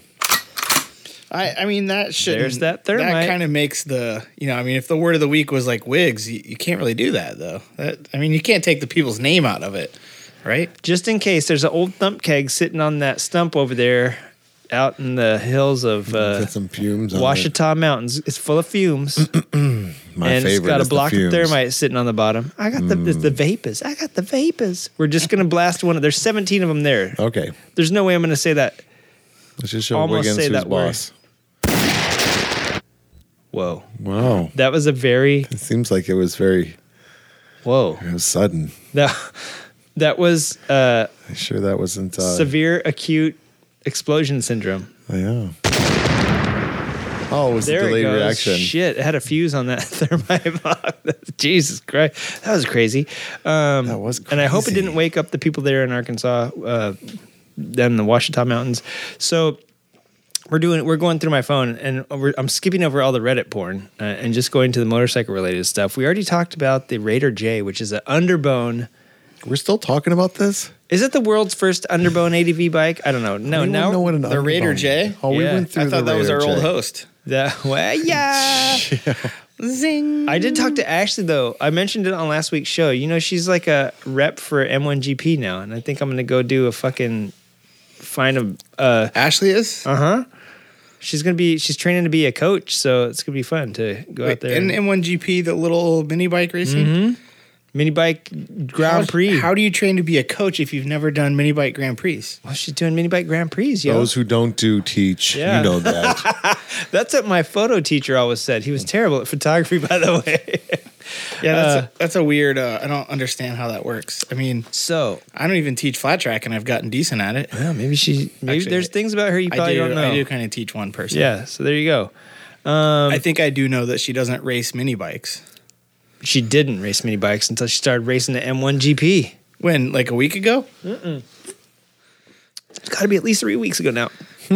Um, So Can you listen to imagine going to Brady's track day and like, hey, this guy's gonna help you out on the track. Oh man, you've been doing this a while? Nope, never been on one before in my life. Just started. Like, oh, cool. All right. I could do that. Can I do that? as long as you bring Spamela. Yeah. I think people will be That makes it worth it. when people limit it, get limited to 62 miles an hour. They're not going to have that much fun on the streets. Maybe actually, uh, it might not be too, too shabby. Um, I've carved a canyon or two at a pretty crazy pace on Spamla, and uh, He just holds it open in fifth and sees what it does, and he doesn't even have to lift for the I- corner. He I have to in. say, if there's this is the biggest similarity between Spamla and my SCR 950. They both do the same top speed, and I wish there was a sixth gear on both of them. And uh, that one, the SCR is funny that it like kind of maxes out at 85. It does really good, and then all of a sudden it's like, nope, never mind. yeah, I mean, like Spamula struggles the whole way. Spamla maxes out at 45, and you can get it to 85 with like a good tailwind and like actually, Downhill. yeah, downhill off a cliff. I'm sure it goes much faster. But yeah, that thing. I mean, that thing you're doing 85 before you know it, but then like it doesn't. I think I cracked the ton on it once, and I was like, "This don't feel too hot." You're about to crack the Yeah, whole I'm bike in crack, half. the, crack a head off of this thing. Like I wouldn't cruise at 100, but I don't know how those Harley guys do it. Harley's had like 115 years of refining V twins though. Yamaha's like, hey, let's copy a Harley, but we really specialize in like two stroke V twins. Um, so hey, listen to this news. This is this is going through my phone, This is exciting. and uh, Wiggins. We already talked about how MotoGP got pushed back. oh, dude, You know where it's going to start this year?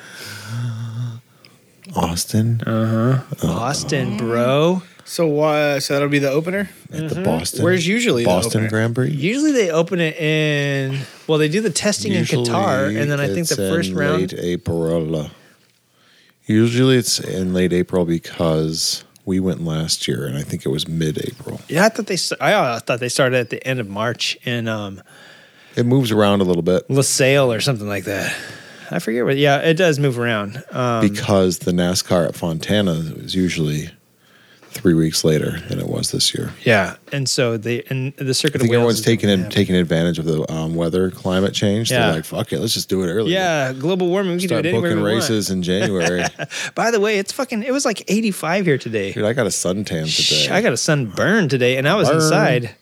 What were you doing in there? uh, I was sitting under a suntan lamp all day, so that's probably my sense. fault. Yep. But uh, I was looking at um, last year at this time in Wisconsin, it was too fucking cold to ice race, and this year I think There's no ice our at all. yeah, our Have buddy fun Nar- with no ice. Our buddy Narissa had a picture of this weekend with the bike in The water? The water.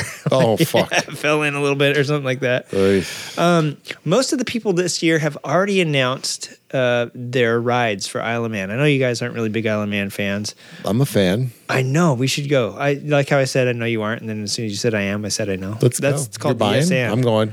Uh, well, I, I don't have a thousand dollars to spend on beer, which we would definitely need on top of the ten thousand. Mm, That's one thousand for you. yeah.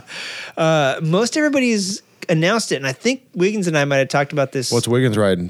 what are you riding, Wiggins? Where? What? Who? Well, to ride Isle of Man? Listen, he he would have to ride his supermoto because you have to start out at the Manx GP first, and you have to start out like in one of the classic or Yeah, I think- lightweight classes. So I you'd think have- that'd be all I would want to ride on something Yeah. like that. Dude, Listen- supermotos are fast enough. yeah. To not see. All right, so going Wiggins is on supermoto. Our friend Liza from Santa Cruz, one of their buddies, um, Yuri Berrigan, is uh, has taken his supermoto over there to qualify, and now he's He riding. bought like, some vintage stuff too. I think for the some of the. yeah, and now he's doing it on like a like a um, Z1 or something. Cool. he's- Oh, a, f- a friend of mine just bought a Honda 250, I think, from GT. So hopefully he comes out and does some classic track days. Oh, sweet. Got a few guys mm-hmm. were trying to talk into some classic track. days. Yeah, Oh, dude, classic bikes a are where good it's at. There's a lot of Well, classic bullshit around here. It's really classic nice. track days are where it's at. Well, yeah. yes, They're come just on. they're just more fun than other track days. They are better. So everybody's announced who they're going to be riding Okay. for MotoGP this year, except for Michael Dunlop. who did he race for last year? Do you remember? For super, no, okay, for super, for the lightweights, he rode that um, Was it, Paton. uh, he rode that Paton. Okay. But he's I didn't know he ran GP. I thought he just did the TT no, stuff. we're, ta- we're talking about the oh man uh, TT. Oh, I thought you said GP. Uh, so you you may have said TT and it sounded like GP, Yeah, this fucking Corona's or got- you said GP and I heard GP and The Isle of Man GP. The- you know they do run GPs at Isle of Man. I'm pretty sure. Isle of Man is famous. I think it has to be production now. It's it's famous for the TT, but they also have Is there a lot of TTs there over there? there's uh, not Large TTs or TT small meaning like terrible teeth. Yeah, there's probably a lot of TTs over there. Um, they actually have like they do car races and shit on Isle of Man. Like I know it's famous for this particular race, but there's also the classic TT and the Manx TT and GP, and then they do car racing over there as well. So like everybody's like, oh, it closes down for one week.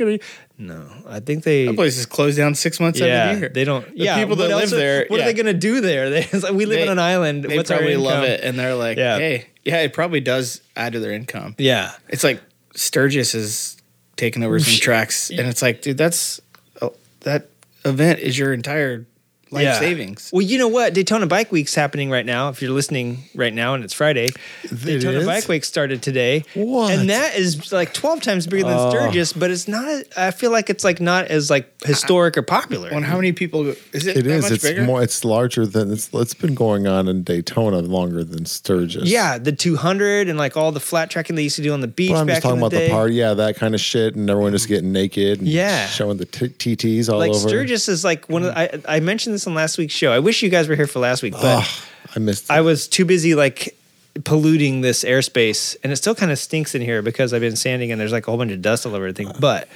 um, Sturgis is famous for that. I feel like it's a bucket list thing when you come over from Europe to do like a ride across America on a Harley and go to I Sturgis. still have never gone. I want to go. but Daytona Beach has way more people and way more stuff going on, uh, and way bigger. It's way bigger in size because Florida is bigger than the state of Sturgis. Well, they've put a lot of money into shit down there. I, I was down there for Bike Week once. The Armor used to race down there. Yeah. Yeah, at the right at Daytona. So getting back to nothing related with Daytona and Sturgis and anything American even, uh, Michael Dunlop is going to ride this year. Okay, I want to tell you he was on a BMW for the longest time and he was winning races left and right. Didn't do so hot last year, but last year was a weird TT. And this year for the super bikes, he's going to be riding Vica- Vicati, I almost said. Ducati V4R Panigale for PBM Motorsports. Oh, yeah. Wow. He's always kept his shit like kind of secret every year. I don't know why. Maybe because like his dad did that. I have no idea. But uh, He just likes to keep secrets. right, him and John McGuinness hooked up last year because he does his own MD racing, but it's usually on. Um, it's usually for like the super stock and the super sport, and I think he doesn't know what he's going to be doing for that. But like the super, like the super super, is what has been always like up for contention, and he's always done it. He's done it for the last few years on a um, uh, BMW and done pretty well. BMWs has been rocking. So he's switched over. This is Ducati. big news. What's Ducati think about this? I don't know because Ducati, I don't think has ever done well at the. I can't remember the last time a Ducati won maybe at it's Isle of time Man. to. Maybe it's time. So Ducati is right now. Uh, I don't know if it's Ducati or if it's Paul Bird Motorsport, but it's the reigning British Superbike champion, um, and that's the actual bike he's going to be riding. Is the uh, the PBM Superbike for uh, 2020 at Isle of Man. So I thought that was interesting, just because of everything that's unfolded and all the pressure that's been on him um, to win. He's won uh, like 19 races, and I think his uncle won 26. So he's not that far behind as long as nothing goes sideways. Um, John McGuinness, who's won 23, has traditionally been on a Honda for most of his career. And then last year he went to the Norton, and you guys remember how that went? I think he had a fucking DNF on that thing. And mm. now we'll talk about Norton in a minute too, but he's switching to Kawasaki this year. And Kawasaki famously also, Kawasaki and BMW.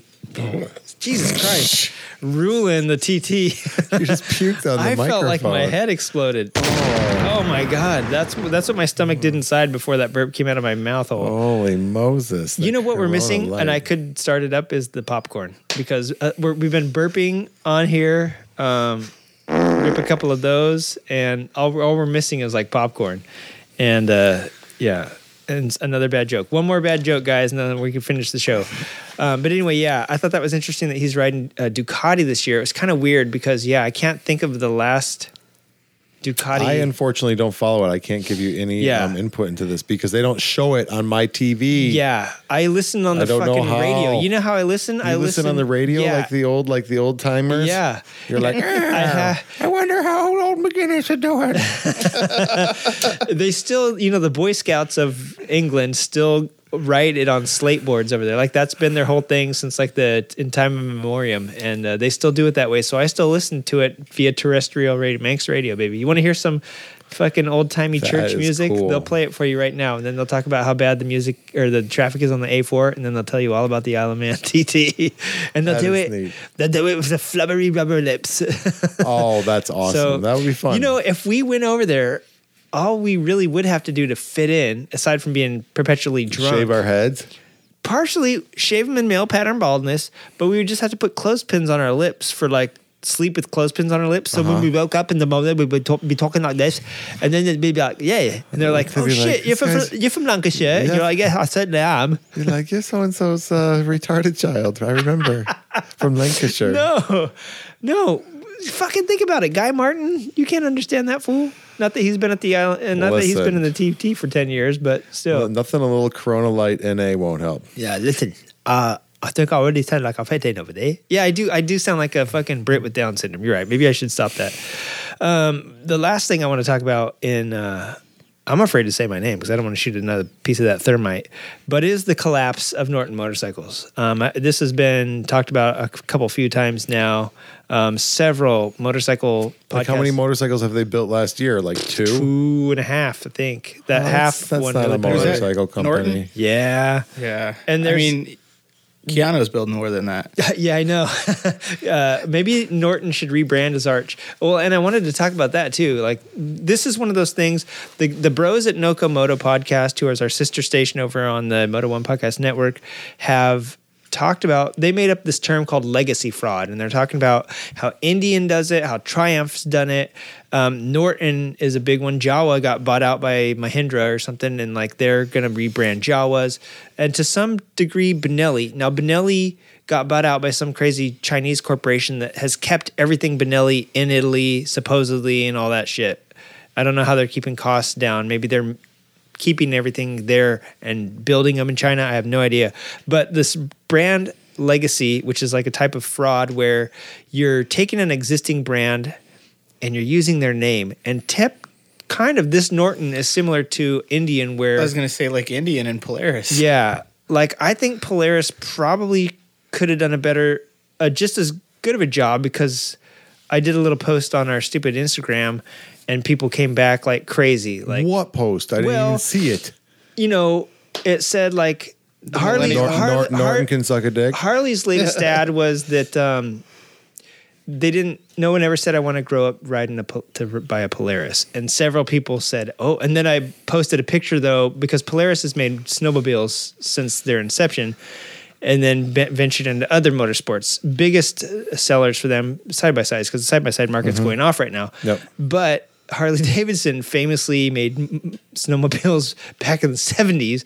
And so I was like, well, they tried to copy Polaris and failed. So now that Polaris is like coming up, they're like, and Polaris isn't even doing as good as Harley, but the threat is there, right? So I was like, that's funny. But they are, I do feel like it is a legacy fraud where they are using a brand that didn't exist and they resurrected it. And that's what Norton did. And Norton wasn't even the original Norton, sort of like Triumph technically wasn't the original Triumph, but at least Triumph tried and made motorcycles and is making Well, beautiful wasn't motorcycles. The original owner, yeah. So Norton was just a couple of as things have unfolded. Uh, turns out that they're like these con men that kind of took over the company. And do you remember Skully? Was it Skully helmets? Yeah. Scully Sinazzi? Do you remember that guy? Skully helmets. I for some Scully reason Sinazzi do. was a famous Broadway actor that portrayed Lawrence of Arabia, who famously died. We all know this. fucking We all motorcycle know this. I'm just joking. Right. Thanks, Brady. You, What what, about you, Scully You, you didn't want me to go sideways on that one. So Skully helmets um, was. I remember the Skully helmets. They took a bunch of Indiegogo money, and it was like millions. And they're like, Speaking oh, of cocaine, they did Speak- a lot right. of cocaine. Speaking of cocaine and Dodge Vipers and hookers, like our hooker joke, getting back. You thought I, you thought I was just doing that to I was hoping she'd come back. yes. So those bros took all their like Indiegogo and like startup money and angel money, whatever they got invested in their Invested company. it up their nose. And they were based in San Francisco, which already cost a million dollars to live. And they went crazy, partied, got- bought sports cars and hookers and like the comp they built like one helmet to put on their website to show you what they had and maybe they did like a little photoshop to make it look like they had different colors but it was Oh really like what that's and the, the thing was is that it was rear view and it was going to revolutionize the helmet industry because it was going to give you all this HUD info and be rear facing I do remember right, that now. Right. And they really could have started to change back then because it's going to be another 20 years before we actually have, we already have reviews and we have all these other helmets that still do that, but they're not mainstream. And partially is because like it takes a while to catch on. This is the thing. I don't even look in my mirrors that often when I'm Yeah. riding. I'm not going Listen. slow enough. I'm going faster than everybody Yeah. else. So when I'm street riding, Yeah. I I can pretty much guess that what I'm doing, I don't need to turn around. But then even when I'm going to like even slow down and turn, I oh, I'm so used to racing that I always turn my head. I'm not. I don't know if I trust my mirrors that much. Or a little tiny camera that you can like see with one eye out of your helmet. So, if, if someone put that on my fucking helmet, I would kick their ass. Right. Okay, Get so shit good. out of I don't here. even put mirrors on my bikes. case in point, yeah. I don't even want to. You I put a, just a black screen over my helmet that I can't see through because I don't want to see anything when I ride. Right. I was just gonna say it's like the shield from I, I mistakenly said Air Hawk a few weeks ago, but Air Wolf. The helicopter show from the 80s, and they had those blast shields that they couldn't see anything. Exactly. Um, but yeah, you guys, I know you and Wiggins, when you guys ride, We're hardcore. You don't need to see anything but the red and blue lighting up the hills I around you, and then you know it's time to pull I see over. the red of maybe running someone over. Yes, the red mist. So, uh, not unlike You Skully. know the red mist. I love the red. Yeah, the Red Mist. Gorillas in the Red Mist. That Mm. was a movie about snipers just shooting the gorillas that that one scientist know. is trying to protect. What an asshole! I remember Fucking that A. one. Oh, shit! There you goes shot the a gorilla, you he dick. stepped on a landmine. I didn't shoot him. You know they Oh. plant landmines all over Rwanda. Um, so yeah, it's sort of like Skully, this Norton thing where they took a brand that Britons were passionate about. At least Mm-hmm. I think. At least the media has made it seem Brit- like they're old Britain motorcyclists, and they're all Right. dying. Oh, wouldn't it be awesome if they made, you know, and they did come out with that pretty bitchin' V4. Well, they did have a bike. I thought They had and a you could buy V4. one for like sixty or seventy grand. Yeah, that V4 like 1000cc super bike. And I think that's what John McGuinness was going to ride. Then they had the little 650 that he rode or something like that that shit out at Isle of Man. And they were going to have a whole bunch of other like affordable production ones. Um, Too bad. dude, these people are, are in the fucking hole. They have a 300,000 pound tax bill. So you convert that to US dollars, it's probably like $47 million. Um, 300,000. I'm going to guess that's around like at least a half a mil in taxes, a little more Like than that. ten million. Yeah, there you go. But that's just their tax bill. What they owed was like incredible, and and it wasn't just that. They had also um, they had a plan to crowdsource a million dollars. So there's that. Um, they claimed they had a uh, thirty million dollars in orders that they had taken. Um, so there's that. Plus, they had already taken on, from what I understand, if I'm understanding the article that I read correctly, they had already pensioned a few people and had got employees on and like pensioned them. However, the system works over there. Um, and so not only did the company fold, not all these people that paid all this millions of pounds uh, are going to be out of motorcycles, but the people who started to work for them and that were depending on this for their like 401k that we call it in, in America, like their pensions and shit, are out. What the hell? Yeah. This is worse than the coronavirus. This- Does anyone know about this? Yeah, there's a lot of motorcycles that have been riding, but talking about it. But I just figured I'd bring it up because I've had it on my phone for a week and didn't mention it at all. But I just, it, it- it's just one of those things where at least like, fuck, for fuck's sake, EBR is still around. You know what I mean? Like, Is he? Is he though? he is as fuel motorcycles, but LPA bought the assets and they're still making EBRs Oh, okay. in fucking Winnetonka, Wisconsin, or fucking Manitoba, Michigan. Mm-hmm. Um, so EBR motorcycles is still around for peace. Like even though e- even though Eric Buell has nothing to do with them, and it's like, you know, It's a brand. It's just companies a brand. come and go, right? It's just a and brand. unfortunate things happen, but this supposedly bilked people out of like their future monies as well. So it was just such a tragic thing, and, and what I considered a legacy fraud, sort of matching up with. The, Can we um can we shoot something for legacy fraud? What do you want to shoot? You want to shoot the two guys that hustled Norton out of all their dough? Yeah. Should we do an airdrop on them? Yes. Go. got it. Late report. That plane made sure he was out of there. Didn't That plane was like long gone. He Yeah. dropped it from like two miles away. Whoa! Shit, some CIA guys came in there, assessed, Finished the job. accidentally shot their cats just in case there was some cats around. Um, yeah, so that was that's going through. I'm afraid to say my name uh, because it might accidentally That's going through your phone. That's going through my phone, and that's what I had this week. Besides, one last thing I had. Have you guys ever heard of Kiwav before I fucking turned my phone off? KiwavMotors.com. No. They make shit for like they make accessories for motorcycles, and I just found them the other day. I don't, you know, they just popped into my uh, show notes or my show e- email, so they must have got my contact information from somewhere. And it's like they sell weird little shit like lighting. They have connecting rods. They have master cylinders. They have, they have all sorts of like weird shit. Like, and it's hmm. just like it's like little components that add. And I was like, Like connecting rod. like a connecting rod, right? Just a small one. Just a small little thing. And they do it for scooters, motorcycles, like kickstand pads, fucking business card holders, and then a connecting rod. So I don't know what to make of these people, but I was looking at their shit. What's the name of their company? It's K I W A V. And if you go to That sounds kinda folky. kiwavmotors.com, um, sounds fucked up to me. I'm me. pretty sure that they are like this is just an Etsy store, bro. I'm pretty sure Etsy. We make connecting rods and sell them on Etsy. Maybe they do actually. They Maybe just there's link it to an eBay thing where they somebody- take your yeah, money. That's probably what it was. We're like, we got another order today from that asshole. Creative writing. it's all. Let's see who buys into Let's- this. Hey, you're not too far off. eBay and Amazon is where their main stores are. So yeah, they're just an online store. Who knows where the fuck they come from? But know. maybe it's just some dude, some old dude in Uh, Isle of Man. there you go, and he's taking Trying to figure out what to do with his life Yeah. when they're not racing out there. He's taking all those, but he's going out onto the course where they fucking have bend bikes, and he's Yeah, just he's just picking. picking- he's like, picking "Oh, look, a clutch like, lever for "Oh." Suzuki. Look, guess what I'm going to list on my site? Kiwav. Kiwav. Ugh. Here you go. They're like, oh man, I'm really needing an air cleaner for my uh, for my velo set. Listen, a bespoke one at that, yeah. Because yeah, so there you go. So yeah, I I'm, found it back here. It I'm gonna- from the race of 1912. I'm gonna dig through their shit and see if it's worth. I might buy something off there if it's cheap enough and give it to one of our uh, winners of Spooky Spokes or something to see. I saw that they had a discount on the connecting rods. They're like going for like 25 cents each. so we might as well give me a couple. Perfect. and then when your bike blows up, stand The bike it. just melts, doesn't blow up, just disintegrates like water, and sugar it's water. packaged in coronavirus.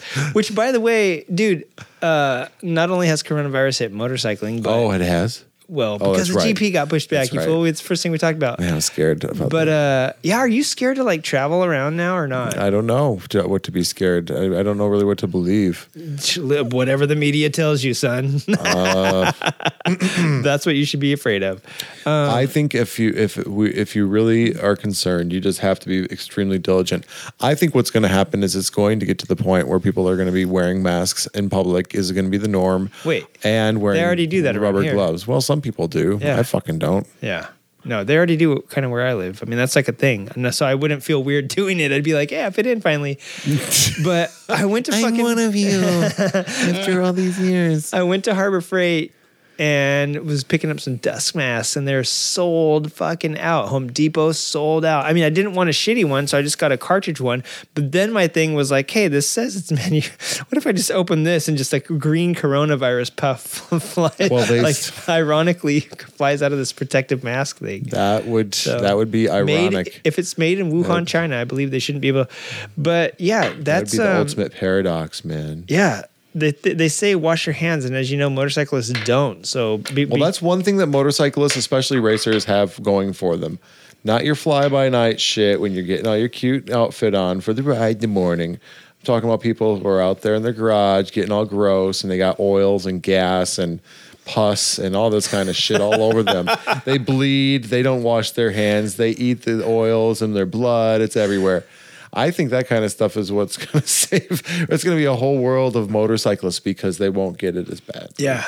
And They've got they've got the uh, the helmet protects you from people's sneezes. Yes, so I'm gonna wear my helmet all the time now. Yeah, I, I do actually. My fa- I'm so Hook ugly. up my hookah to it. I we should make a helmet. Fuck Skully helmets with the rear view mirror. I'm shit. gonna get a whole. How, how did tell me how Skully did it again? I'm gonna get it going too. I'm gonna do one of those. We too. need to do a helmet that just has six hookah, hookah pipes just hooked up to it, and you wear Oh. the hookah in your backpack. We need to make a backpack that doesn't my light on fire when you have that I in think there. you'd look like one of those uh, Spider-Man Predator? outfits. Predator. yeah, That's listen. just Stoner Man. speaking, is that a hero? Predator. I bet you that's He's a my fucking, fucking hero. Listen, I love you, Stoner Man. I bet you Jay and Silent. like you. I bet you that Jay and Silent Bob had that as one of their comics uh, in the movie Chasing Amy. Um, speaking of eating shit and why I don't think I get sick except for nostril related things, uh, my nostrils fell off when I was very young, so that's part of the reason there. That's why you look like that. But yes, Skeletor yes, man. I look like if I were to light my head on fire anymore, it would I would look like Ghost Rider. Yeah, but he's cool. when I That'd worked at, when I worked at a shop, no shit, I had just fucking you ate shit. I didn't eat shit. Oh. I eat shit all the time when I try to ride motorcycles, but at the shop, no shit. Mm-hmm. I had literally just pulled like the fucking front radiator core off m- car, like pulled the header panel, the radiator, and some other shit. And my hands literally uh, looked like I had rubber gloves on, black nitrile gloves, but it was just, in fact, my hand and all the grease and road grind that had come off this fucking car that we had gotten a crash and we're fixing it. And we go to eat lunch. It's lunchtime, and I talk bullshit with my friend. We're I'm- out of it. We're out of yeah, quick orange. no, no Gojo or quick orange. Here goes. Just eat your sandwich. Yeah, and my sandwich looked like a fucking joke where you like grab a white. It was a fucking. It was like the whitest white bread too. I was so poor. I had to eat like bologna sandwiches on the uh, I've been see-through white bread, and fucking. I grabbed it and I looked at it and I'm like, Fuck it. you can see every fucking fingerprint because my hands were so. And I was like, listen, You should have at least wiped them off a little bit, maybe on a paper towel or something. I'm telling you, I got the them wet dog? since they were so oily. Oil repels water, so they could not get cleaned off. Once, no- isn't there some carpeting around? You could have gone in his house and mopped it up. well, my uniform also looked like shit that day because I had wiped so much shit. There was nowhere clean to wipe my hands on it, so I was like trying to wipe it. I w- wiped on my friend's hair. He wasn't too happy about that. And needless to That's say, a greaser. I, I- think that kind of shit is what's going to save us Yes. all, all in this room. So I have not had a flu since mm. Mm-hmm. that. And. I haven't had flu since I was a kid, and I was Yeah. actually talking to someone about that. I said, I remember having the flu, being sick, like puking sick, really dehydrated, like you can't keep Yeah. anything down for days. Yeah. But I can't remember that happening even in high school, maybe? yeah. It's been a long time. I had to stay home years. from work one day because in my twenties, um, when I had a really bad like chest, I was like when I thought I was gonna die. I could barely breathe, and it was probably just like when it was really fast. It was like two days Mm-hmm. of that congestion, phlegmy shit, and it was probably some fucking probably the swine flu back then or SARS. I'd like to tell all my employers since high school that I um, actually was sick with the flu. I, Yeah. I wasn't just joking about that. um, having just a Whoops. cold, there's a cold, and then there's the flu. I think it's just anything extreme that's going on, but it sounds like the coronavirus is mostly like a respiratory thing and goes in your Yeah. lungs. So if we do go to Italy, which we're supposed to go to Oh, in two shit, months, son. uh, Followed by your follow up trip to to South go Korea. get to go get Mr. Corona's fucking autograph while we're there. Um, we were supposed to go to Mugello at the MotoGP track, so oof, who knows? yeah. I think you just got to really be Who diligent. knows? I think we're gonna still go.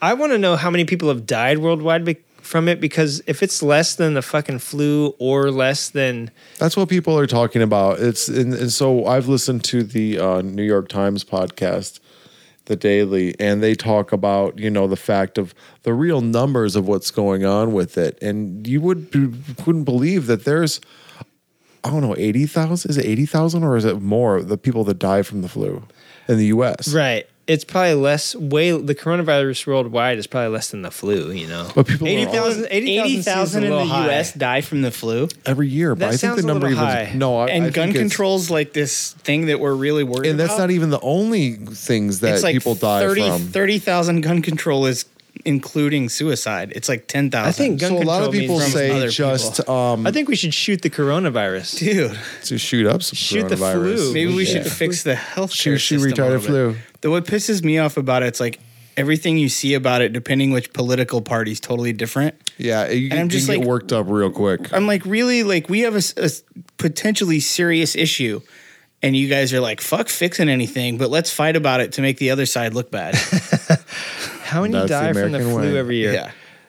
Uh, 12,000 Americans die from the flu in any given year, and 61,000 people died in 2017 and 18. 45 Worldwide. No, no, no, in the U.S. So it went from Okay. 12,000 to 60,000 in a couple years? No, no, no. 12,000 in any given year have died, but in 2017 and 18, Right. So it's average 61 12,000. Yeah, 61,000 died, and I can't remember why. Was And is it- that per 16 or per because 2016 people or are getting sick. There's too or is many that people. the viruses are working for the fucking planet. Listen, I know. You know, they're working from Mother Earth. They're deep. And mo- they're like, Mother Earth is like, do you know what? This is getting to be a goddamn ridiculous. Yeah. You guys go start picking off the weak and Yeah. the fat and the fucking assholes who are eating like shit. Yeah. I was mm-hmm. I rode I went for a quick little ride the my six hundred pound life. How the What? fucking people? How do people get that big? They you know, listen, speaking of that It's unfucking believable. now you can have Keeping it- McDonald's Corona's fucking, coming uh, down. DoorDashed right to you. keeping though. it motorcycle Coronavirus is related. going to start regulating. Oh, I read an article today, but keeping this motorcycle related, do you remember in this it was the Guinness Book of World Records, the two fattest twin brothers riding those little tiny Oh, yes, CT those guys are 270s. Those awesome. guys are like 600 pounds apiece. They we should get those guys to come to like Fuck. a, well, a they're party. dead three times over, Ay, probably. vey. But uh, I just read this might be interesting to people who are feeling bad that they keep having to buy new leathers every couple of years. Mm-hmm. Is that you know for the most part your gut is where your um, Food. food goes and gets digested, and then your butt is where Mm-hmm. it comes out.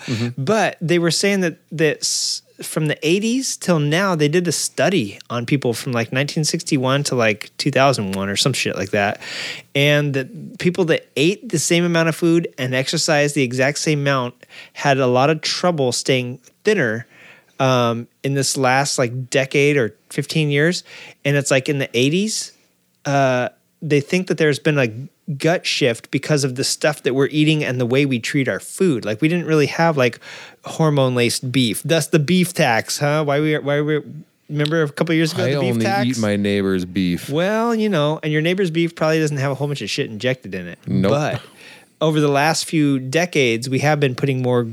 It's been more about like size and profit than it has been about quality. Mm-hmm. So they were saying all the chemicals that we and, and going back to our dolphins and fucking fish. getting believe it. We are. Do you know what? It's people are fucked. I don't even know how Yeah. we're going to keep the rest of this motorcycle related because I'm about to go off. Listen, it's because we don't want to buy motorcycle leathers anymore. But if you're on like medications, Listen, if you're eating like processed food, you're No. gonna be buying a new leathers. You are a good candidate for the coronavirus. He's hearing you now. he's he's coming in I, hot. Listen. He's like, just tell me where you're at. He's gonna hit all the fucking. It's good. Just imagine this thing getting through into New York. It's just Oh, gonna. Everyone's gonna be sick. Listen, motorcycle prices either are going Have to you ever skyrocket. seen World War Z? Yes. That's what it's gonna Yes. be like. Yes. Everyone's gonna be a zombie. Oh, oh, oh, and this is the point I wanted to make about We the need other to day. get to fucking the island and race. Yes, yes. and I was riding. I rode uh, just. I didn't ride today, but I rode yesterday, Mm-hmm. and it was kind of empty for some reason. And I was thinking, like, is this because in other places they're canceling travel because of you know they're canceling motorcycle races for Pete's sake. They're uh, that's the Mm-hmm. smallest thing you cancel. They're canceling large scale travel, Uber, DoorDash, all that shit is getting canceled in these other countries and cities where there's infected because they don't want to act go up and get fucking. So how do you reconcile that against? uh you know, uh, uh, the economy. I think the economy is going to go crazy over this. It's going to be like it's going to be like 9/11, and it's going to be like um, anything like the uh, fucking tsunami, for example. They're, it's going to shut down a lot of travel, which is going to mess with. Well, Uh-huh. I'm getting nervous because what if I'm doing the IMS tour next year? Yeah, I'm gonna have to fucking fly in planes and go to these goddamn cities where all Yep. the fucking World War Z zombies trapped. live.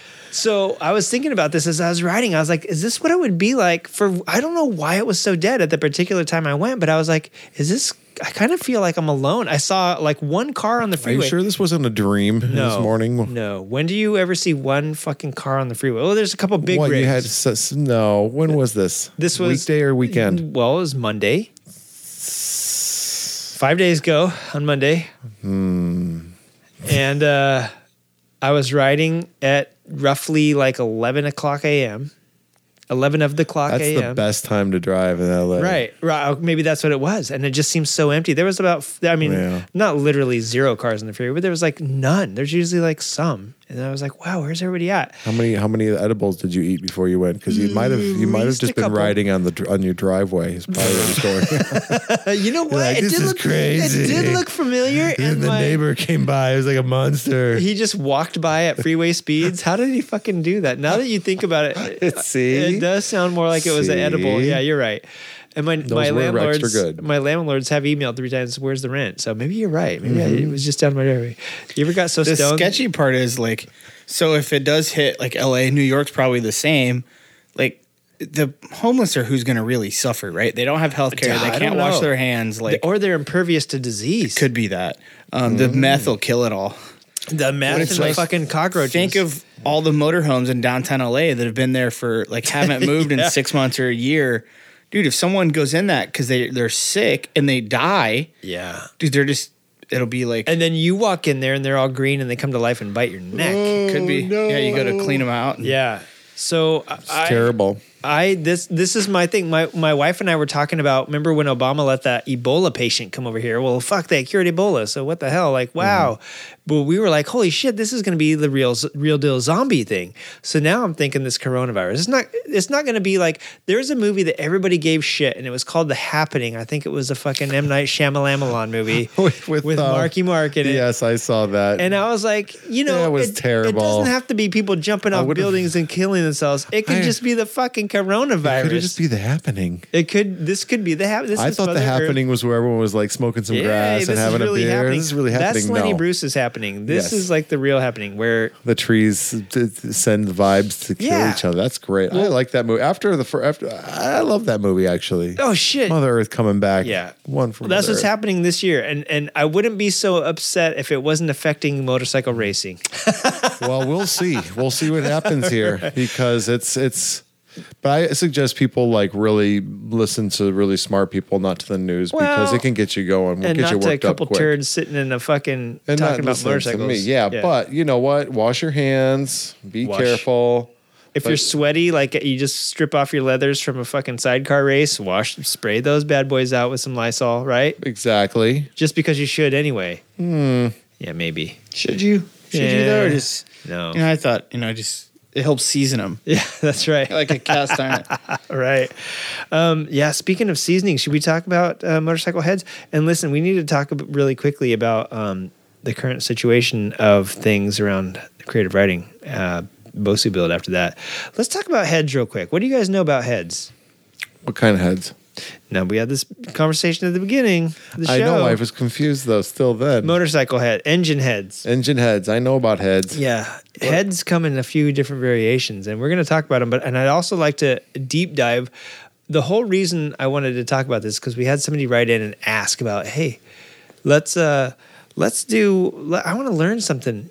Yeah, I can do sign language. Brady is good at sign language, American sign language, but he's doing it in Brazilian, which is throwing me off. Um, so we uh they wanted to know about heads and about valves and all this crazy shit and i was like well listen it's a very large Who's they? topic well it's a few people that have written in and Oh, then- really? and then jay also wanted to know about it I know about. I know about. I can. I can add some things about yeah this. and they're awesome right They are very good because they um, essentially are the uh, the little friend who gets the gas into the engine and gets it out, the smoke out of it. right and uh i wanted to say that there's all types of heads there's Mm-hmm. um Overhead cam. There's overhead cams. There's uh, you know push rods.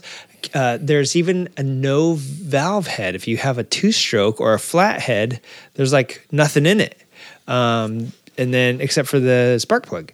And so heads can be all sorts of really different crazy things, but their main function is to look pretty on top of the motor there, and yeah, to get the eng- the gas in and out of the yield uh, combustion chamber, and the heads is what actually contr- controls combustion. Um, I love the Hemi. Hey, has that got a Hemi in it? You know, Hemis were a thing that were like they let you um, get a little bit more efficient combustion. But before we even get there, let's talk about different types of heads. So overhead cam. Whether you have a single or a dual, whatever it is. Overhead cam style heads, um, if you don't have one of those, you have to actuate the valve some somehow. One of my favorite looking designs, but I'm not 100% sure how efficient it is, is the desmodromic head, which uses like gears to open and close the valve. Um, on a lot of heads, I think they don't they still use the cam. It's just there's no spring. there's no yeah, there's no spring. It's just like a Desmo. uh, It's like a totally gear opened and closed valve. Um, and what the valves, if we start at the very beginning, I guess your your your head is basically where the combustion chamber is. Your piston comes up from the crankshaft and it goes up into your head and it smashes all the gases up there, and that's what explodes. If you have an electric bike, I don't know what the heads do. to be honest, they contain. There are no heads. yeah, I know. It's just a big block. It's There's no amazing. heads. yeah, it's amazing. Um, so even if you have a two stroke, it's the same thing. It's where the combustion happens. It's the little pocket of air and what what gets filled with fuel and explodes and makes the piston go back down. And if your uh, timing is advanced too much, you can like explode a little before everything is up there and cause detonation and bend a rod and blow a hole in the piston and cause knocking and all this great stuff. So the heads has a lot to is is a lot to do with the performance of the engine and of course if the the overhead cam what, what type is it blah blah blah so yeah on a very basic level like brady said it's what gets the gas in and out sometimes it does it with valves if you have a two stroke that's a whole different story so we'll talk about that later. But the valves go up and down in in and out actually and uh, the exhaust the intake valve opens and it sucks through vacuum. Pressure sucks in the uh, fuel. Air mixture. uh-huh. And then it closes just as the piston comes up to combust it or to compress it.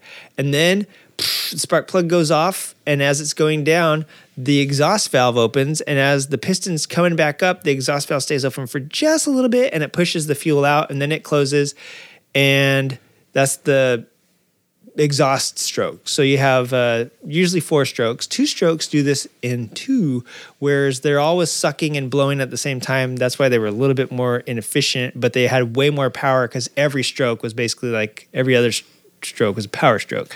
Um, some valves like the the or some heads like the Hemi became popular in like race cars and stuff. What's the old uh the old saying? Suck.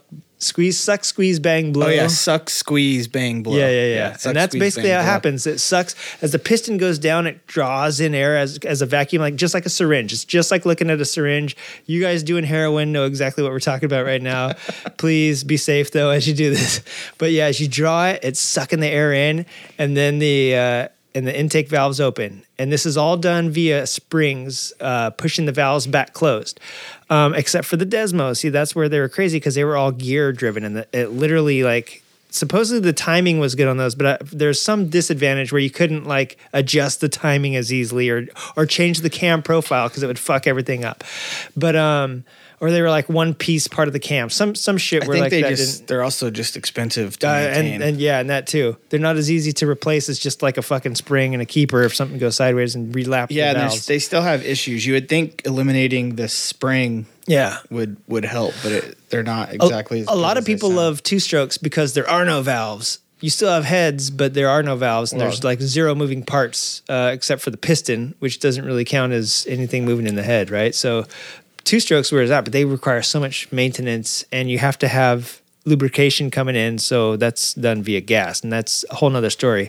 But as far as heads go, yeah, the really popular um, heads back in the day were flat heads because they were super simple to build. A lot of Harleys actually had this. A lot of Indians, I think, had this. Was a side valve motor and a flat head, and uh, you just had the spark plug there, and it was like a it was like a fucking just a square, and the cylinder went up and down. You know, from the side side view, it just looked like a little square, and you just had the cylinder squishing it. So the valve had to open on the side uh, via push rod or really long valves. Like, can you imagine like a fucking how long? How many times would you think of bend a valve? You had a, a, a under cam.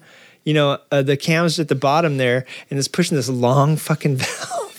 so a valve the size of a push rod. It worked though. They worked like crazy, and and just I love watching old motors, even the kind that has like the rocker valves from like the 20s and 30s, and they're external. The valves are fucking external. You can see that shit moving, and it's so crazy to watch those things. I love it.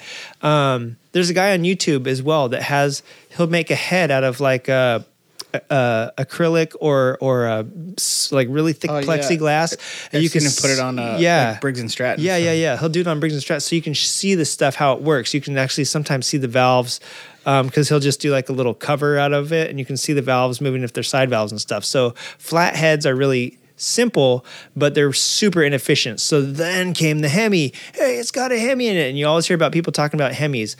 And if you think about like on a video game or like anything, even if you're drawing a piece of paper, imagine, uh, you know, your engine is an explosion happening. You imagine a grenade or a mine going off. And if you were to draw like the blast radius of that, it's a circle uh, on the ground on a y axis and kind of on a um, x axis. You know, it's like a, it's like a radius. Nothing blows up perfectly in a square, straight up in a square without going out to the sides. So in your head, the same thing is happening. and that's why the Hemi was so efficient, is because a flathead literally had like from a radial view, it was a square profile. And the Hemi literally had a hemispherical or a, like a half circle profile and it had two valves only. You re- really could only fit two valves in a Hemi, or else it gets kind of crazy how you had to angle the valves in. It just wouldn't work. So for two valve Hemis, it was awesome. And NASCAR still uses that, and I think drag racing still uses that. And it's because like they they're limited to two because of the rules to two valves still. Um, but the Hemis got way better combustion because they're taking that extra square um, corners of the uh, cylinder head and they're making it round. So you basically have a blast radius that matches the shape of the head now, but um, you add more valves and you can't do that. You have to stretch it out. So it's not a hemisphere. Now it's kind of, kind of like a long egg, or they'll do pent roof ones that are not perfect hemispheres. They're like, excuse me, they look like a tent, like a camping tent or a safari tent.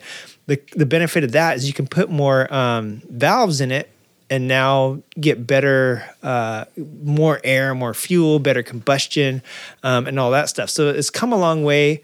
Um, and to make these things, it I can only imagine like people fucking nerds sitting in there with their pen and paper and, and protractor and just figuring out all these weird formulas, trying to figure out the volume of a fucking and how to do the shape. You know, like back in the old days before CAD and all this cool shit, they had to draw this shit on paper, make it, and figure out if it was gonna work. You know, I love those pioneers. yeah, me too. And uh and to see some of the stuff like Wiggins and I have talked about the NR and the NSR heads that had like the oval uh, pistons, and so the heads had to be special shaped for that. Um, there's all sorts of hot rod heads that have special dishes. Yeah, we're, we're Kicking good. wires. Special dishes and um, weird like f- if you look at heads in magazines, you're like, why is that shaped like that? It turns out like some asshole fucking bench tested this thing on like a flow bench and figured out it could, you could pass like 16 more cubic feet of air through it. If you made such and such this shape around the valve or you could make the air swirl better. So a head is not just the the function of it is super simple but the technology that has gone into it is fucking crazy. Yeah, it's all about efficiency. It's all about getting that air fuel mixture in the right way, delivering it for the most efficient and uh, biggest bang, and then getting it out of there as quickly as possible. And there's lots of ways to do it, and it's usually some sort of guru race weirdo Yeah. that has the answers. I love to call them forum senseis. They're the dudes that you could ask. What about that 1980 like one year fucking motorcycle? They'd be And they'll like, just "Ah, know I'll it. Yeah. Oh story." shit. Listen. Yeah. I was flowing ahead Yeah. that year. Yeah. And the cool thing too is that like crossover is sweet. And if you can find a forum sensei that has like some fucking hidden notebook, because none of these guys use computers. That's the fu- or or they have a fucking spreadsheet from 1981 that was like all green screen. And they have a They- flip phone. Yeah, and a flip phone. They don't do any of this shit new school because that would be uh, too advanced. Against, it would they, be satanic. They don't have enough fucking. They have so Jesus much brain. no. They're working on such a high capacity. They don't have another. They don't want to learn a computer. They, no, you know? that's So- sacrilege. So they write the shit down in their secret little notebook that's all dusty, and they'll tell you this crosses this head fits this, fits this, fits this. And one of my biggest boners that's never going to happen Uh-huh. um, is an XT 250. Mm-hmm. Has the same heads as an SR 250. Uh-huh. Well, basically, basic same motor, but they have uh, a two valve head or a four valve head rather than a two valve head. Oh, I love And- extra valves. Yeah, and they have a fucking decompression lever and everything that comes with it. But the thing is, is since everybody knows that, guess where all those heads are like eighteen thousand dollars because everybody, every old fucker that wants to ride a XT is like snatched them up, and they only made them for two years. Oh. And unfortunately, they didn't keep them around in Japan like they did the SR four hundred for you know half a century. So if you know like If you, crossover, if you have one of those, um, send it send it to uh, yeah. Email us here. at Creative Writing Podcast and don't send us no stuff. stuff. Very Crap. good. Very good. Um, yeah. So, anyways, and we might break down a head a little bit more than that. Somebody, you know, the people that asked me were specifically asking about functions of a head. So we're, we might talk about rockers. We might talk about cams. We might talk about If you're lucky, yeah, the difference between overhead cams versus underhead. You know, under, under underhead cams. cam. Yeah, that would just be like a rear cam. and the ram jam cam ram. Where does that cam go? Well, down under the crankshaft cam, or you talk about the under the oil pan cam? cam, um, pan ram? And then also like yeah, some cams aren't even in the fucking head, right? So so we might get to that. We might get into shim under bucket fucking valve adjustments. We might get into the little Honda adjusters and Yamaha adjusters that they use Boy, and all that like so stuff. exciting. Yeah, I have a whole book. This will bore you to tears. Brady's already fallen asleep because we're fucking half a pack of uh, roofies into the show. He's you did slip a Mickey into this drink at the beginning of the show, didn't you? Because I'm feeling it. Well, see, the thing is, is that I just got a text message for from Blonzilla, and uh, she just said she's watching Women Tell All Bachelor, and it's amazing. I've got to go. go. I've got to fucking go. Hey, this is- sounds amazing. boss. this is good, and and you and you're gonna be right on time. I think you signaled us the time, and you're gonna be good. Or are we over? Are we good? Well, this is So, perfect. I'm okay. gonna duck out. This has Duck been out, amazing as usual. I, I wish I could stay till the end, but I, I need some like fucking. Oh, listen, no, some no, uppers and these good. roofies that we snorted. Just is I'm lo- you. slowing my ass down. Yeah. I think I better get in the I car as would- fast as I can and get home quick. You take a fucking Quaalude and you'll be more amped up than we are right now.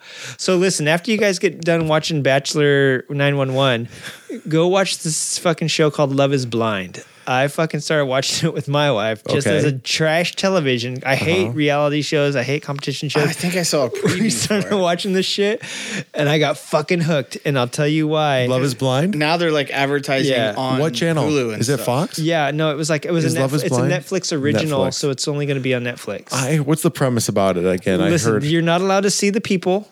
You can. You're trapped in these pods. Yeah, they never get to see what they look Yeah, like. Yeah, you don't get to see what they look like. You're trapped in these pods for like two weeks, and you get. There's like six dudes and six ladies, and they all get a date. They all get to talk to each other, and then as you start, But they can't see each But other. But they can't see each Yeah. other, and as you start connecting, like you go on a date with all six chicks, and all six chicks go on a date with all six guys, and as you get to know each other and start kind of clicking off, you kind of make an attraction with one or two, and then as you get closer with them, you get down to the one, and then but what if they just swap people around?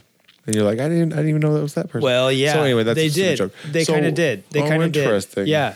And so, and then, by at the end of the two weeks, if you connect with somebody, you propose to them to marry you.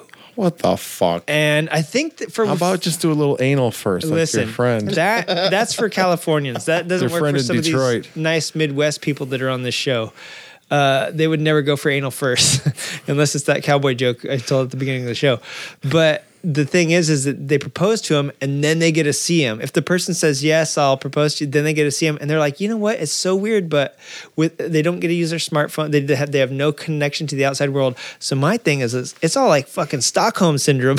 of course, you're gonna fall in love with someone for two weeks because two weeks blends into fucking three years when you don't have any connection to the outside world, That including being able to go outside. What They're about- trapped inside. People are assholes. Yeah.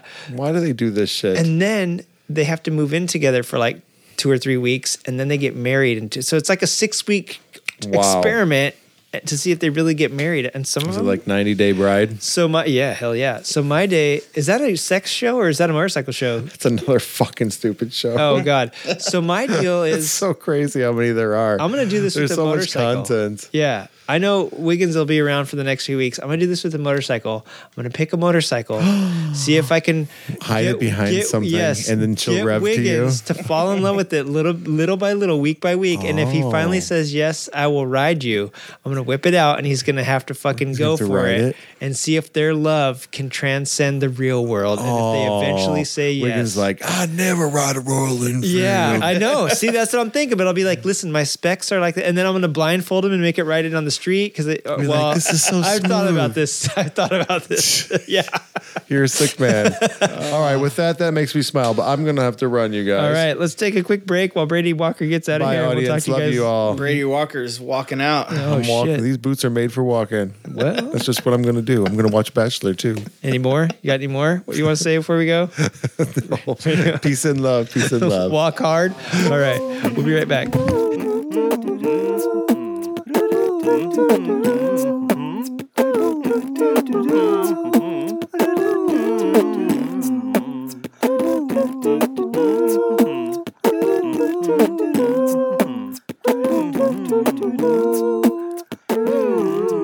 I'm not with Knox, dude. I got dudes like waiting, and I'm like waiting to get paid. I'm Yeah, just like procrastinating. yeah. And we were recording that just in case you wanted to know, Wiggins. Yeah, Um, I mean, dude, I sent out fucking uh, Secret Santa last week, Nice. but Nice. or two weeks ago, but he was super fucking pumped. Good. So he didn't care that it was late. There you go. I knew who your secret Santa was, and that uh, that was for him. Um, now get up, Wiggins, and let's talk about your knife show because you did. Oh, I did uh, a knife show and a race, huh? Yes, you did. Let's do knife show first. How did that thing go?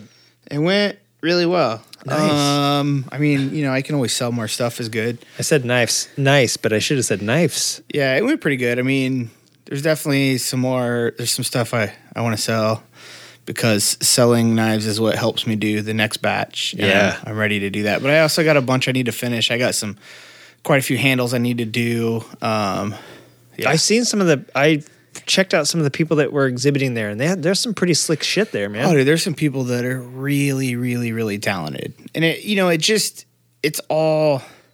A lot of it for me is you have to find your style and then find your niche with that. And Yeah. I, you know, for me, I I'm not into the like ornate, fancy material polished Right. you know, and a lot of respect for some of those guys that are, but you know, I like a user style knife. Even Yeah. some of my like fancier stuff that I've done fancier work on and use like wood and stuff. Like, I'm still like, dude, this is a really good steel, and you need to go use it and abuse it. And like to me, that's kind of the best when people like you sent me a picture, you like extracted a fucking set screw with it. Yeah, yeah. Like, I love that shit. Like, I love when Well, people just beat the shit out of it. You know? And to be honest, I uh, I use it every other day to sharpen my kids' pencils and to sharpen my shop pencils and to remove like little things from you know Yeah. little pieces from it's such a fucking versatile tool Yeah, and that's I mean to me that's a lot of it. Like I like to make I definitely have a few designs that are less tooly and more self defense style, and I definitely have some stuff that's like meant to be a little bit prettier and a little less like utility. But um, at the core of it, I mean, I think that's what a knife's for. And you know, when you spend, I don't even know how much like a fancy Damascus billet knife would be, but like you know, you spend five or six or seven or more hundred on a fancy knife, like it makes it hard to use.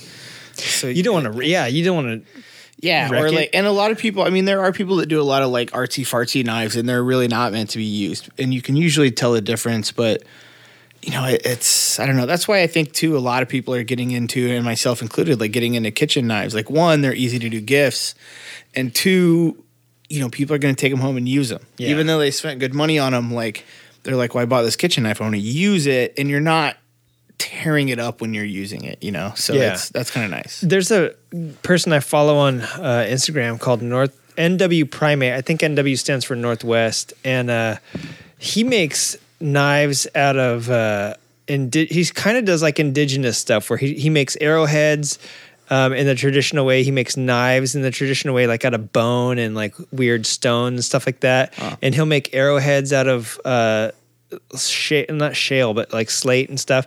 And he'll make pitch. He'll he'll he'll make his arrows just like natives did out of like tar pitch and stuff like that. But I was like, man, that's another guy that I think you would dig his style because he values a good a good piece, um, but he also values a good um, like primal knife. You know what I mean? But he like yeah. like here he's got his skinning sheath um, and a fillet because he does a lot of fishing um, old school way. So yeah, he does. He got some pretty good uh, stuff, and then he makes some sheaths out of uh, found timber. Like he just he hunts around and and uh, lives kind of like shows you how to live like in the woods, and he uses all sorts of knives, and it doesn't take big ones. It just takes uh, usable ones, and that's what I love about the knife that you made for me. That uh, Yeah. it is so damn usable. It's not too big. It's not too little.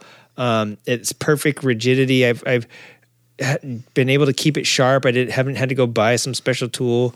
Um, I don't know. He uses a lot of his to start fires, like with flint, and I don't know if every single knife will do that. If there's a some special Yeah, on the on the backside, you want to keep like kind of a sharp ninety degree, um, and that helps you with the flint and do all that stuff. If you, um, yeah, if you don't have kind of an edge there, it's hard. Yeah. Um, but if you use like you can't use the blade side either because it wants to dig in. So Yeah. you want a ninety degree but kind of sharp, um, and that that does it a little better. And honestly, not a lot of mine get that unless you get like maybe a little bit, but it would just be like cleaned up at the end. Yeah, Um, and and like when I was looking at uh, the show you went to and like seeing all the diversity there, um, it's like, ah, you make knives. and You're going to a knife show, really?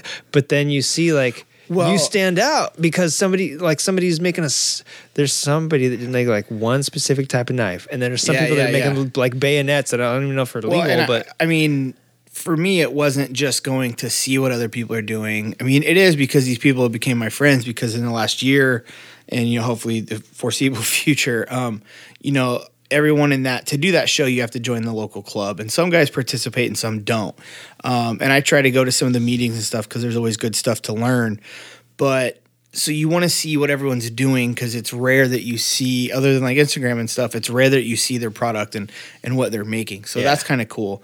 But you know, the show for me was, I mean, in that aspect was more for finding customers and Yeah. having, you know, and it's funny, like I had a cleaver there and a lot of people, like people really dig it. No one bought it, but um, I'm like, you know, it's not real practical. But I'm yeah like, you I use them all the time actually like well, it's not like a kitchen cleaver though. It's it's like an EDC style knife, but in a cleaver. Oh I got you. I got you. And it's um the thing i'm like it's not practical but you know if you're practical about buying knives i'm like you go to walmart and buy a new kershaw every six months. Yeah. So it's not like it's just kind of a different thing Yeah. but it i don't you know, know, maybe if you're because because for me like the whole gun and knife thing for me is mostly for i don't do that stuff here in california that much but in arkansas like that shit is like clutch you gotta have Yeah, a yeah. good you know i hunt, hunt there I, that's the whole reason i have a gun and then you need a knife because you need to do some skinning and Mm-hmm. some cleaning and all that shit so it's like yeah there there's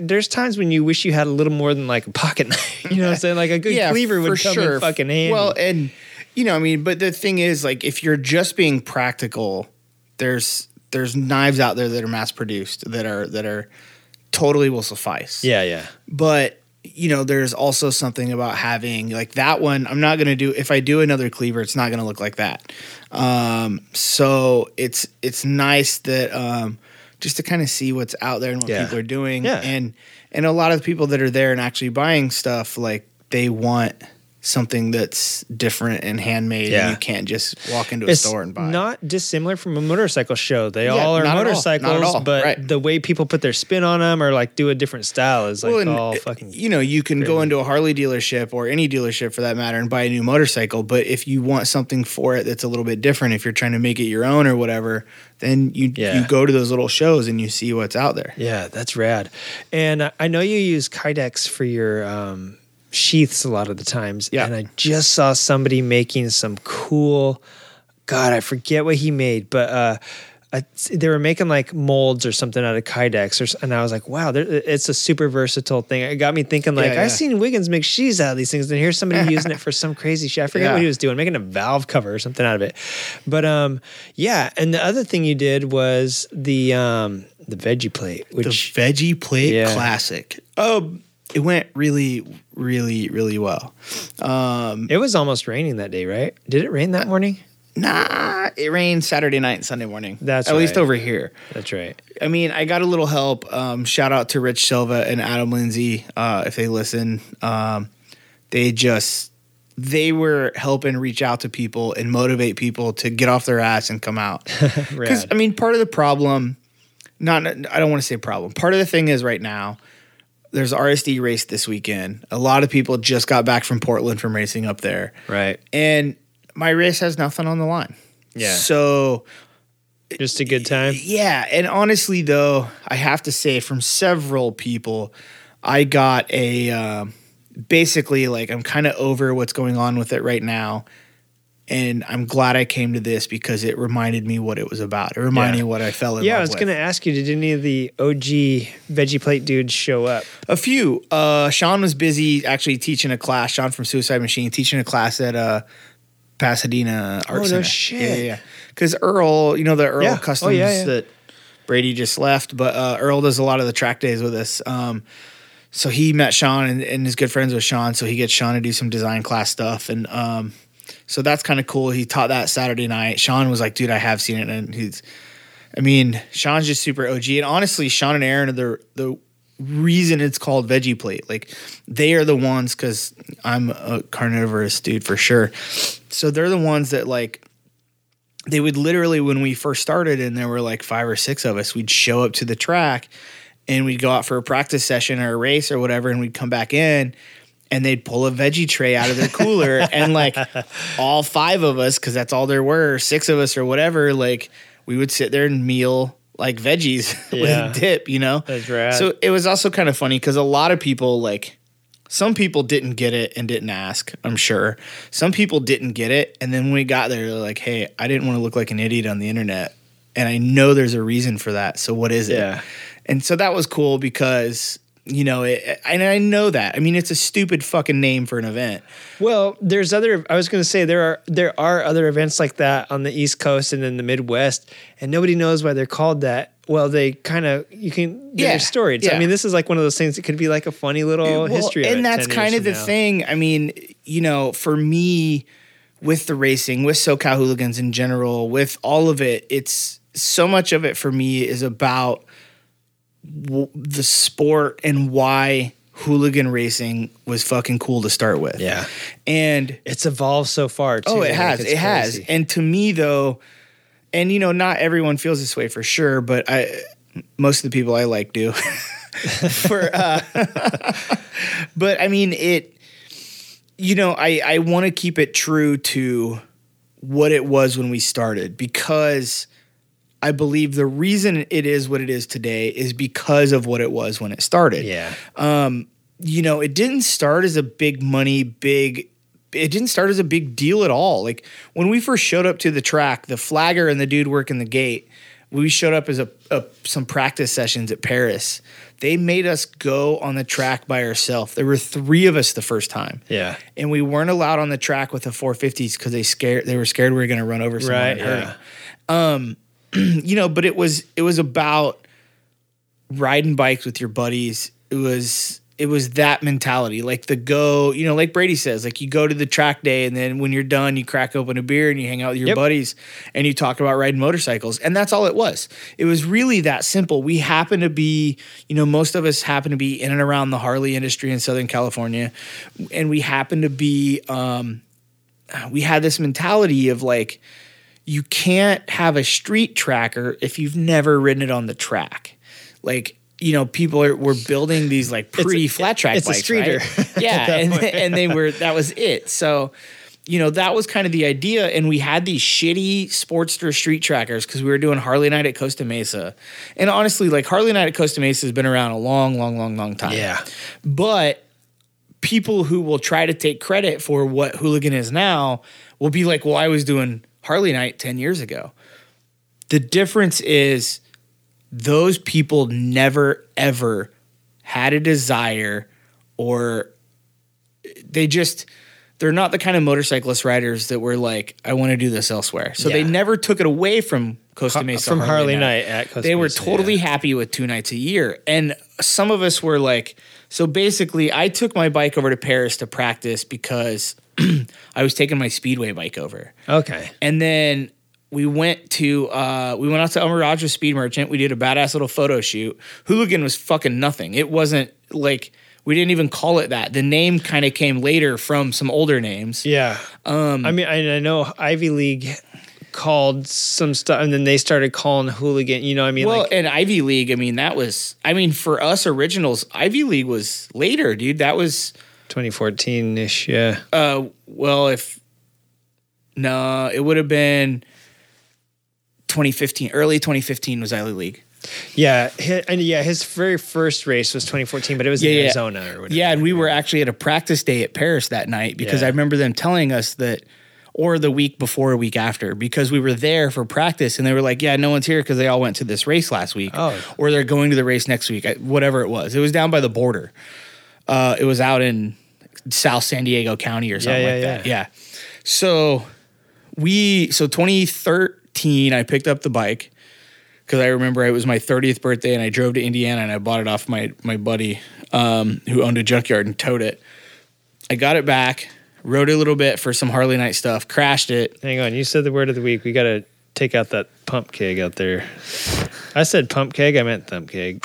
Is that one word or two words? Well, it's the blank yard. Okay. Holy shit, that thing went up like. Whoa, whoa, whoa, whoa! A chain reaction. There goes. I That's what one- happens when you have leftover gasoline in them. I have one left. Shh, don't tell people the family secret.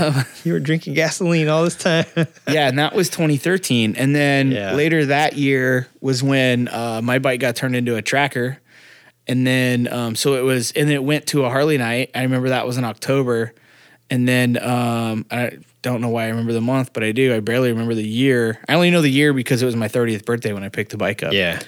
And then 2014 was when we we went to a Harley night early in the year. So we had a we did the the Speed Merchant photo shoot with my tracker was really the only one. Then when I went to Harley night, literally the next night, Sean and Aaron were there with trackers. Yeah, yeah. So Rad. we were talking a little bit, and I had already been to Perris at this point, and I was racing Speedway at the time. So I said, "Hey, dude, there's there's a Harley night out at San Bernardino." So I called him up. We, we went out to Harley night at San Bernardino, um, and Sean literally said, "Dude, this is fun, and I want to do it Yeah. more."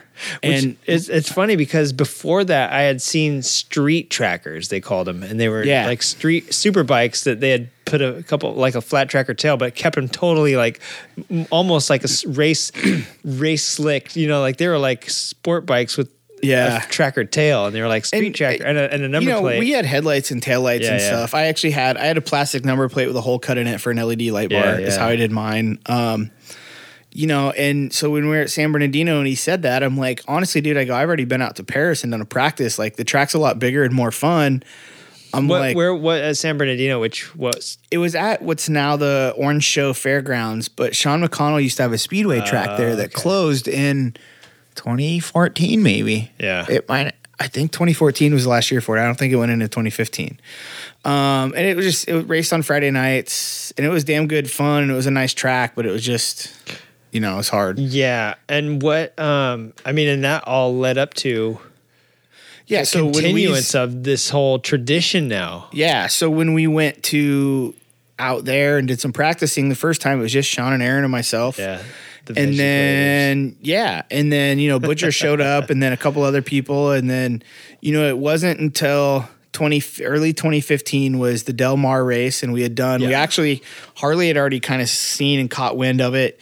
I mean, I always tell people like in the Harley commercial there were four of us, and the reason it is is there were only four of us. yeah Like that was, I mean, that was really it. Um, and it's so it's so funny because 2016 was when the friggin' streets came out and did like flat tracking and ex- like it escalated quickly yeah, and helped flat track get back on the map 2016 might have been the first year of X Games. maybe Yeah, Uh, was- I mean, I mean, uh, 2015 was the first year of Pro X Games. 2016 was the year I went to X Games in Austin. Okay, so maybe it was 15. I'm thinking. Yeah, because this is 20, Were and I they- didn't go in 19, but I went 18 and Yeah. I went in 17. So 16 was when we when we did, uh, and the Austin one when we went in 16 was an invite only, and there were what they did. They did like the Harley teams. So they had a few of us from Speed Merchant. They had Butcher's team. They had Sean and Aaron Suicide Machines team, and a couple other people. And it was totally a uh, marketing thing. It really was Yeah. barely even a race. Um, I- I- I, I- I don't have a medal. I don't Yeah. have shit. Like I think it was Harley's way too of saying, "Hey, we got this new XG 750." well, they And weren't. we want that was a different um, when they did the XG thing with the pros. Yeah. Yeah. Well, it was on the snow at first. You remember that? Well, they had the thing with uh, Jared Mees, Nicole and his Mees, and wife. Baker. Yeah, yeah, yeah. and then they did the uh, they had the Vance and Hines the first bikes that they did. Um, but yeah, what we did like we did it literally. The pros were in like the next day. Yeah. So Was it and was it flat track that year? That's crazy. yeah, yeah, they did. yeah, It was the second year for flat track in the X Games Yeah, too. that's crazy. So I remember the first year we weren't happened there. so quickly. That's so cool that motorcycling. I mean, it was. You always see freestyle motocross. I mean, freestyle motocross and all that stuff had had its reign for a while, but to Yeah. flat track come in so fast and make it's it kind of crazy and it, i think the thing with hooligan is it was a everyman's flat track i mean flat track in general is an everyman's sport like Yeah. there's so many vintage classes and stuff and really you can buy a 450 pretty cheap and go racing Yeah. and be competitive I remember watching. This is like a thousand years ago, like when the Grom first came out. Adam Waheed was did a little thing where he showed where how you how easy it was to take a showroom bike and just go kind of switch the tires out to basically race at Perris. He did it at Perris, and he was like, "Yeah, if you want to join the uh, Southern California track, Flat Track Association, really all you have to do is change the tires." On a and then- Grom? no, no, no, no. It's like the same year the Grom came Oh, out though, okay, because I remember it, he was. It was like around that time they were doing uh, video stuff for like Cycle World or something, and he was doing like segments like that, like the Grom coming out. How can you flat track? How can you you know do this, do that? And he showed going out to Perris and basically taking a showroom bike and putting taking the front fender off and putting uh, um these flat track tires on. He's like, you know, you're gonna have to you can adjust suspension and lower it for this and that and that. But he's like, but you can just take a factory bike, and yeah, it's cheap as all hell. Yeah. And um, how did you? I, I really tried to, you can buy a motocross bike and relace the front wheel and at least Yeah. go racing Yeah, yeah. And I they're pretty cheap. If you look online, Southern, uh, if you go to Vintage, I used to go to the Vintage Oh, flat track all the time. VFT has a lot of setup ones, pretty Yeah, cheap. But I mean, a couple grand will buy you you, can like also a just setup Craigslist bike. and Oh, yeah, you but that's and you're right. A setup bike's probably your best bet. Um, but yeah, I mean, you can convert one for Yeah. you literally lace the front wheel and. You know, you can get technical and you want a wider rear rim and suspension, but you can go racing. Yeah. And actually, you can go racing for less. You can get a 21 that's they'll let you at least show up to the track with. Yeah, I mean, as long as it's not knobby, right, or something like that. I Yeah, mean, that's like the only thing is you just have to convert, switch your knobbies Mm-hmm. off. Um, and I think that's what Matt did from my motorbike obsessions. He might have switched down uh, wheel size, but he might have just ran that stalker that he had on there. I cannot remember. I think he, I think he went full fledged on that thing, but it didn't cost him much to get into it and get leathers and get all legal. Yeah. Um, I tried to watch some of it this this afternoon. I was gone all day at a f- fucking clown show. no, it was a what was it? A robot show, robot and puppet show. And then after it ended, I was like, okay, I'm gonna ride out there. And I fucking had the worst headache after being out in the sun all day that I I couldn't fathom like putting on a helmet and riding for an hour and a half again, like with the headache that I had, and I was like, dude, I'm gonna fucking miss this, aren't I? And, then, and my wife's like, are you gonna go? Because it was getting later and later, and I was like, we, I mean, we literally, I would have had to leave for the races when we got back, but I knew like they would still be going on later, so I was like, yeah, maybe I'm gonna go, but. It was not fucking happening, and I was just like, you know, when you're out in the sun all day, and then you Oh, get home and you, for just Yeah, some you're just reason, you just feel like, yeah, Yeah. you just I don't know. When I was a little kid, I used to be out in the sun all damn day, and when I get home at night, I'd feel like I'd been burnt to a crisp. So as an adult, it's even worse. Yeah. And uh, so I was, and I had a huge. I think I just dehydrated because I I my headache was so fucking bad, and I was like, I don't think I drank water standing out there in the fucking blazing California sun all Yeah, day. it'll do that, and it was sure. pretty hot this weekend. Um, so I missed it and I was bummed. So I was trying to look at the how. Did, I want to know this: How did you race and hold your phone from the bleachers at the same time? so uh, actually, I mean, back to Rich helping out. Rich Silva hit me up and he was like, "Hey, do you mind if we do some interviews and photos there?" And I was Rad. like, "Absolutely, dude, go for it. Like all that stuff helps." And again, like SoCal Hooligans was always meant to be like the writers kind of thing. It was it was never meant to be like mine or about me. It was about about meant to be about the sport. It was originally my deal was so we had a group text and it was um hey, what are you going to this practice or there's a race coming up or what'd you do, you know, and it was again, there was six of us, so it was fine, but it was sucked too. So I started SoCal Hooligans to like be like, oh hey, there's a practice on this day if you want to go, and there's a race coming up, and try to help promote. And then I was like, you know, I want to talk about the riders, and you look through some of the older stuff, and I used to do a lot of that. I would talk about, hey, this is so and so from here, and blah blah blah, and um, I would talk about the bikes, like, hey, this is this bike that you guys see out there. Like, this is all that's done to it. Like, you can do this, this, and this, and you can have the same bike, um, or you can just do this and this, and it's pretty well, you know, the the base of it, right? So that's how it like kind of started with SoCal Hooligan stuff. So when Rich asked about that, I when I got off the phone with him, I was like, dude, I just need to let him use SoCal Hooligans. yeah. So uh, I texted him back and I was like, hey, or actually he called me and then I texted him about that and I was like, hey, uh, I just want to give you the password to SoCal Hooligans. And he was like, well, yeah. He's like, we can run stuff by you to post. And I'm like, honestly, dude, your vision with what's going on, I feel like is is spot on. What is he doing right now? Is he like a, a copy editor or something like that? Silva? Yeah. He works, I'm pretty sure he works for the city of Orange County. And I'm not Oh. real sure what he does, but um, What's he doing with like the interviews and stuff for those? they just want to put together like a cool little video. Yeah. of, Okay. Cool. You know, kind of what's going on and what we're doing, and the writers and where they're from and Yeah, what yeah. they're writing type stuff. Yeah. And he was asking like stupid questions and, you know, just trying to get like, um, You'd be a perfect host for the show. yeah, yeah, absolutely. Yeah, like the question I got was, uh, what state in the country would you eliminate or something?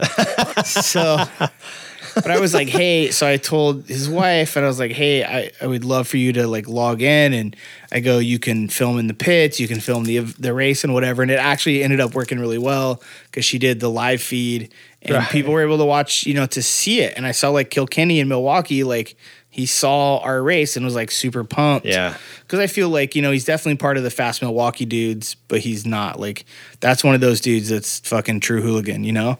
Um, so it was cool to see like those people tune in and see what was going on. Yeah. It looked like Um, fun, but I, I kept my connection kept cutting out. yeah, and I'm sure in Perris it's hard. Yeah, too. yeah. I mean, Is it- it's Perris, California. You forgot to tell him to plug uh, a couple of little coat hanger wires into the Yeah, thing right. extend it. Um, yeah, but well, you dude, know, it worked. I mean, we had 27 bikes. Yeah. there was nothing but three shitty ass trophies. it looked good. It looked like a good turnout. It was for good, hooligans. close, clean racing. Um, and everyone had fun, dude. Had a good time, and it, it's it's everything that it should be. And I, I'm definitely one. You know, I do see the money that is coming into the sport, and I I don't think we should say no because it can be very helpful, but it can't be helpful if it's all going to one person Yeah. you know, my ideas have always been, and I don't get any sponsors for my events really. I have, if I push forward, I can, but it's it's hard for me. Hey, I know you gave me Saddlemen's been great. I know you gave me a fifteen hundred dollar fucking tail section and seat last time. Um, can I get another one a few months later? Right. Same with S&S, dude. I got a fucking twelve fifty kit from them. I got a helmet from Icon. Like Speed Merchant gave me some of the foot peg sprocket covers. Like I've had some really solid sponsors, but it's just hard to ask for that all the time, Yeah. over and over and over. Well, you know what? Like, get people going back to them, and it not so Well, hot- and- hard. But I mean, that in itself Yeah. is probably hard. And. I mean, I it's hard to get money, which is what actually puts on events. So you know, it's it's twenty five bucks to race my events, and I did a race. The first race that I promoted heavily was in Santa Maria, and the I was gonna, track- I was gonna ask you: Are, are you going to be going back to Santa Maria, or is there going to be anything coming up in Santa Maria? So that kind of depends. I always piggyback on with um, Steve Evans, who does speedway events. So it kind of depends what he has going on. Um, I don't, you know, I don't go out and seek. He'll find like the weirdest ass tracks and want to do stuff. and it's just it's hard to get people out to them. I was But- gonna say Santa Maria is beautiful, but dude, to get up there for a And- race might and be the a little track hard. sucks dicks. Oh, does it? dude, oh, it shit. sucked for Born Free last year. It sucked every time I've ridden that track. It sucked. Wait, they had Born Free up there? They had uh, the Sportsman Cup or whatever was oh up there. Oh shit! remember? I forgot that they were doing like Born Free events now. Yeah, yeah, yeah. I mean, it- so it was super cool, and it was a great event, and they had vendors, and we party our ass off afterwards. But the track sucks. It's loose, gravelly. Turn one and two are always wet. By the way, whoever waters can't figure out that the shade sits on half. It's so it's next to a hillside. I got you. The shade's on half the track, and the sun's on half the track, and they just water, Water it all the same and the shade gets. and they uh, try to make it all DG, and it sucks, dude. It just sucks. Like, um, so, but yeah, so the track on that one gave us like twenty five hundred dollar purse or two grand. I don't remember what it was. It was a few years ago. Um, I will remember it was. because it's wine country. Out in Perris, you might get a little bit of meth to throw down. like, we'll I you a little remember it was the same day Carver won the Texas half mile. Yeah. because and it, it was September 23rd. And I, I remember that because he won on the 23rd because he was pumped. But I remember going back to my 23? truck after the yeah after my race and seeing that he had won. Yeah. And I was like, no fucking way. So, um, but so yeah, the track gave us like twenty five hundred dollars, and I was like, this is what I want to do. Um, keep your fucking money, but charge. I figured it up, and when we were looking at how many riders were going to show up, I was like, charge ten bucks to race. Yeah. And they were like, You think that's a good idea? And I was like, Yeah. Well, what if, and I'm like, if people come out because they had $500 to win and that's the only reason they come out, I don't give a fuck if they're at my race. Yeah. I go, but the dude that comes out that's going to battle for last place and have a fucking smile on his face there and be there for a good time, that's who I want at my race. You should have kept the money and then. I'm not saying to keep it for keep it, but then rented uh Perris later because I'm sure it's Well, 2500 to rent Perris. Yeah, but that's. I mean, uh, that's also hard. It's- They weren't just handing me the cash. It was like, hey, this is what I we're to you. do. Contingency money. Yeah, yeah, yeah. So c- to help get riders out is what they wanted to Yeah. do, and I get it. And they're thinking, you know, they're going to make it back in the grandstands and pit passes and stuff, and because you know you're still going to pay. It would so it costs more if you went to that event like with you and a mechanic. It costs more to get your mechanic in than it did you. Yeah. Actually, um, Yeah, fuck mechanics. One of the riders that lives up there, he showed up to watch, and it cost him like forty bucks or fifty bucks because he wanted to watch in the pits. So he went to the pits, got a pit pass. Yeah. And I had told him beforehand, I go, dude, just miss the heat. We did like three heats in a main. I go, just miss the fucking heat. Who cares? It's point based. I'm like, and there was enough people. I think we only had an A main of fast guys and a B main of slow guys. Yeah. And I'm like, so what? You would have been in the A main anyway, and it would have cost you 10 bucks to fucking get in. Yeah. I'm like, you were done. You paid dummy. 40 or 50 bucks for a pit pass, but I didn't want to go through the pomp and circumstance of bringing a bike and all that shit, right? People are dumb. yeah. But, um, so that's my or he wanted to support the track. I don't know.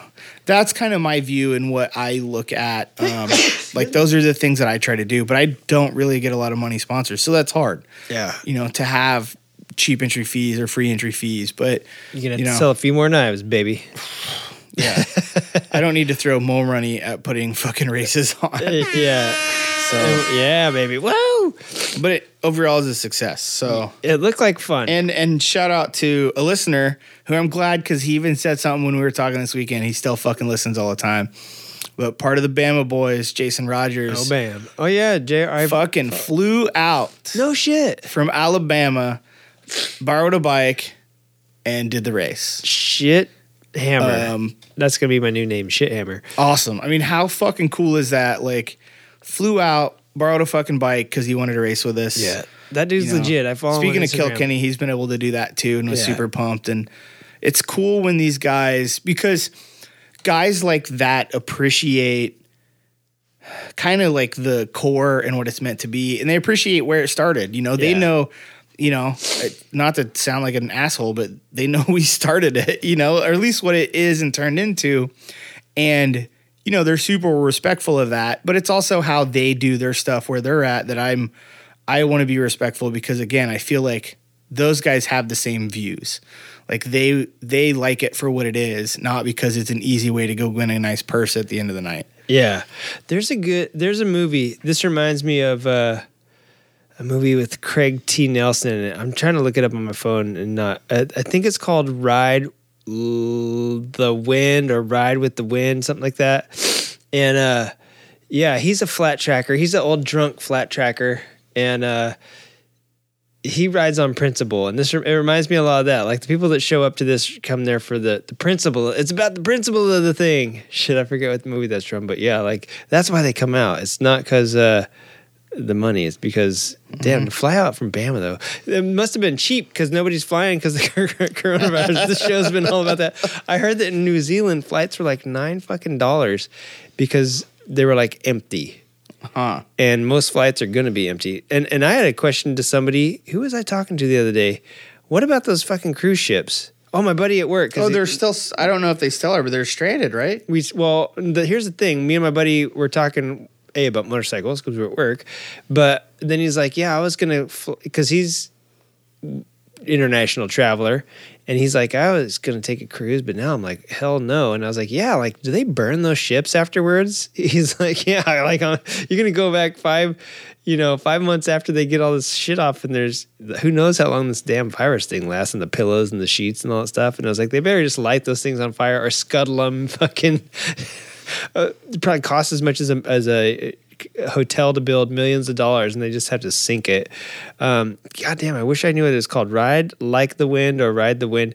Just search up uh, Craig T. Nelson and uh, and uh, he's a flat tracker movie and he he gets his ass kicked. He, he's hooligan as all get out in this fucking movie, but it's a good movie. Reminds me a lot of Wiggins and uh, J.R. Rogers. Just kidding. Uh, but yeah, I think that's gonna wrap it for our show. Um, the the Nokomoto boys have been suspiciously quiet. They've been talking about buying fucking some weird little bikes from Australia and some Goldwing hunk of junk that they've been by. They've been pr- pretty quiet about this Bosu build, but in a in a private email that they sent me, it's like, oh yeah, we got people fabricating stuff for it right now, and Ninja Star Ninja, they're like they're throwing virtual Ninja Stars at me. I I'm gonna get on mine. We're gonna document it.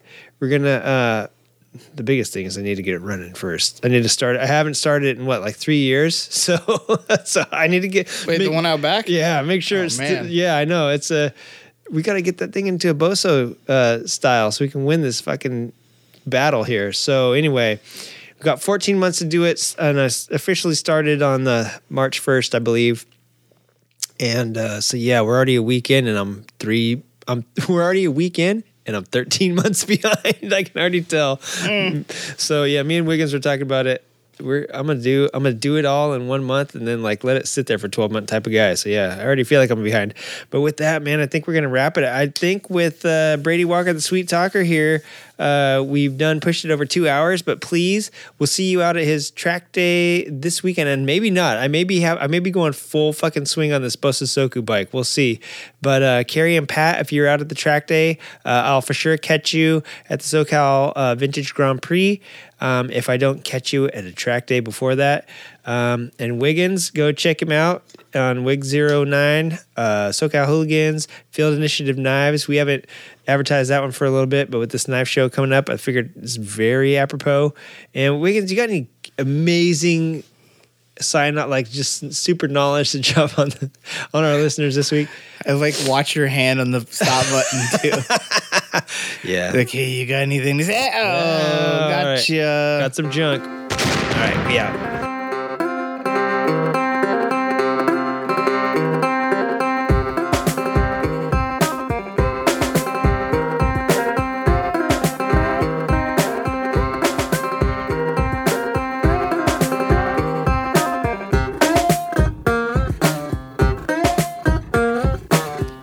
Reach out to the show, check us out on creative writing podcast at gmail.com.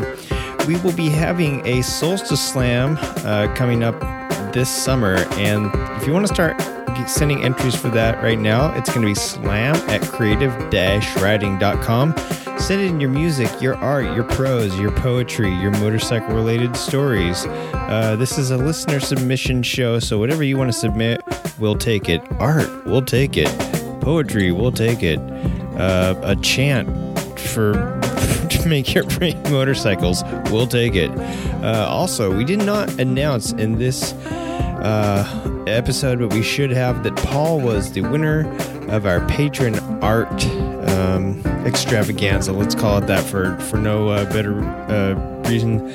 But also, we have a bi-monthly patron art submission opportunity for five dollar and up patrons.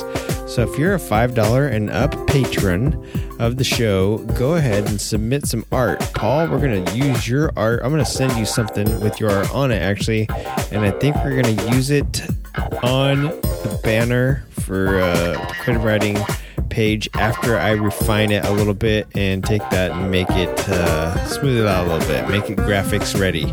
Uh, so we're gonna do that, and it's a two month thing. So January, February, the winner was Paul. March, April, who will the winner be? We'll see. Does it? Will anybody submit? Eh, if they don't, no big deal. But if you do, it'll be your chance to get your art on something. You submit us something, you know, you crazy fools. Um, and also, thank you so much to our patrons, especially our new patron, uh, Philip. And uh, we'll be looking to get something out to all the patrons here pretty soon. Um, and yeah, until then, take it easy. Bosozoku updates will be coming, and a whole bunch of cool, hopefully cool content related to motorcycle building will be uh, going out to our patrons and being updated on our blog. So with that, take it easy. Check us out wherever you found us. Uh, creative Writing Podcast on all the socials except for Twitter, which is creative underscore writer. And uh, don't eat too many leprechaun sauce. All right, bye.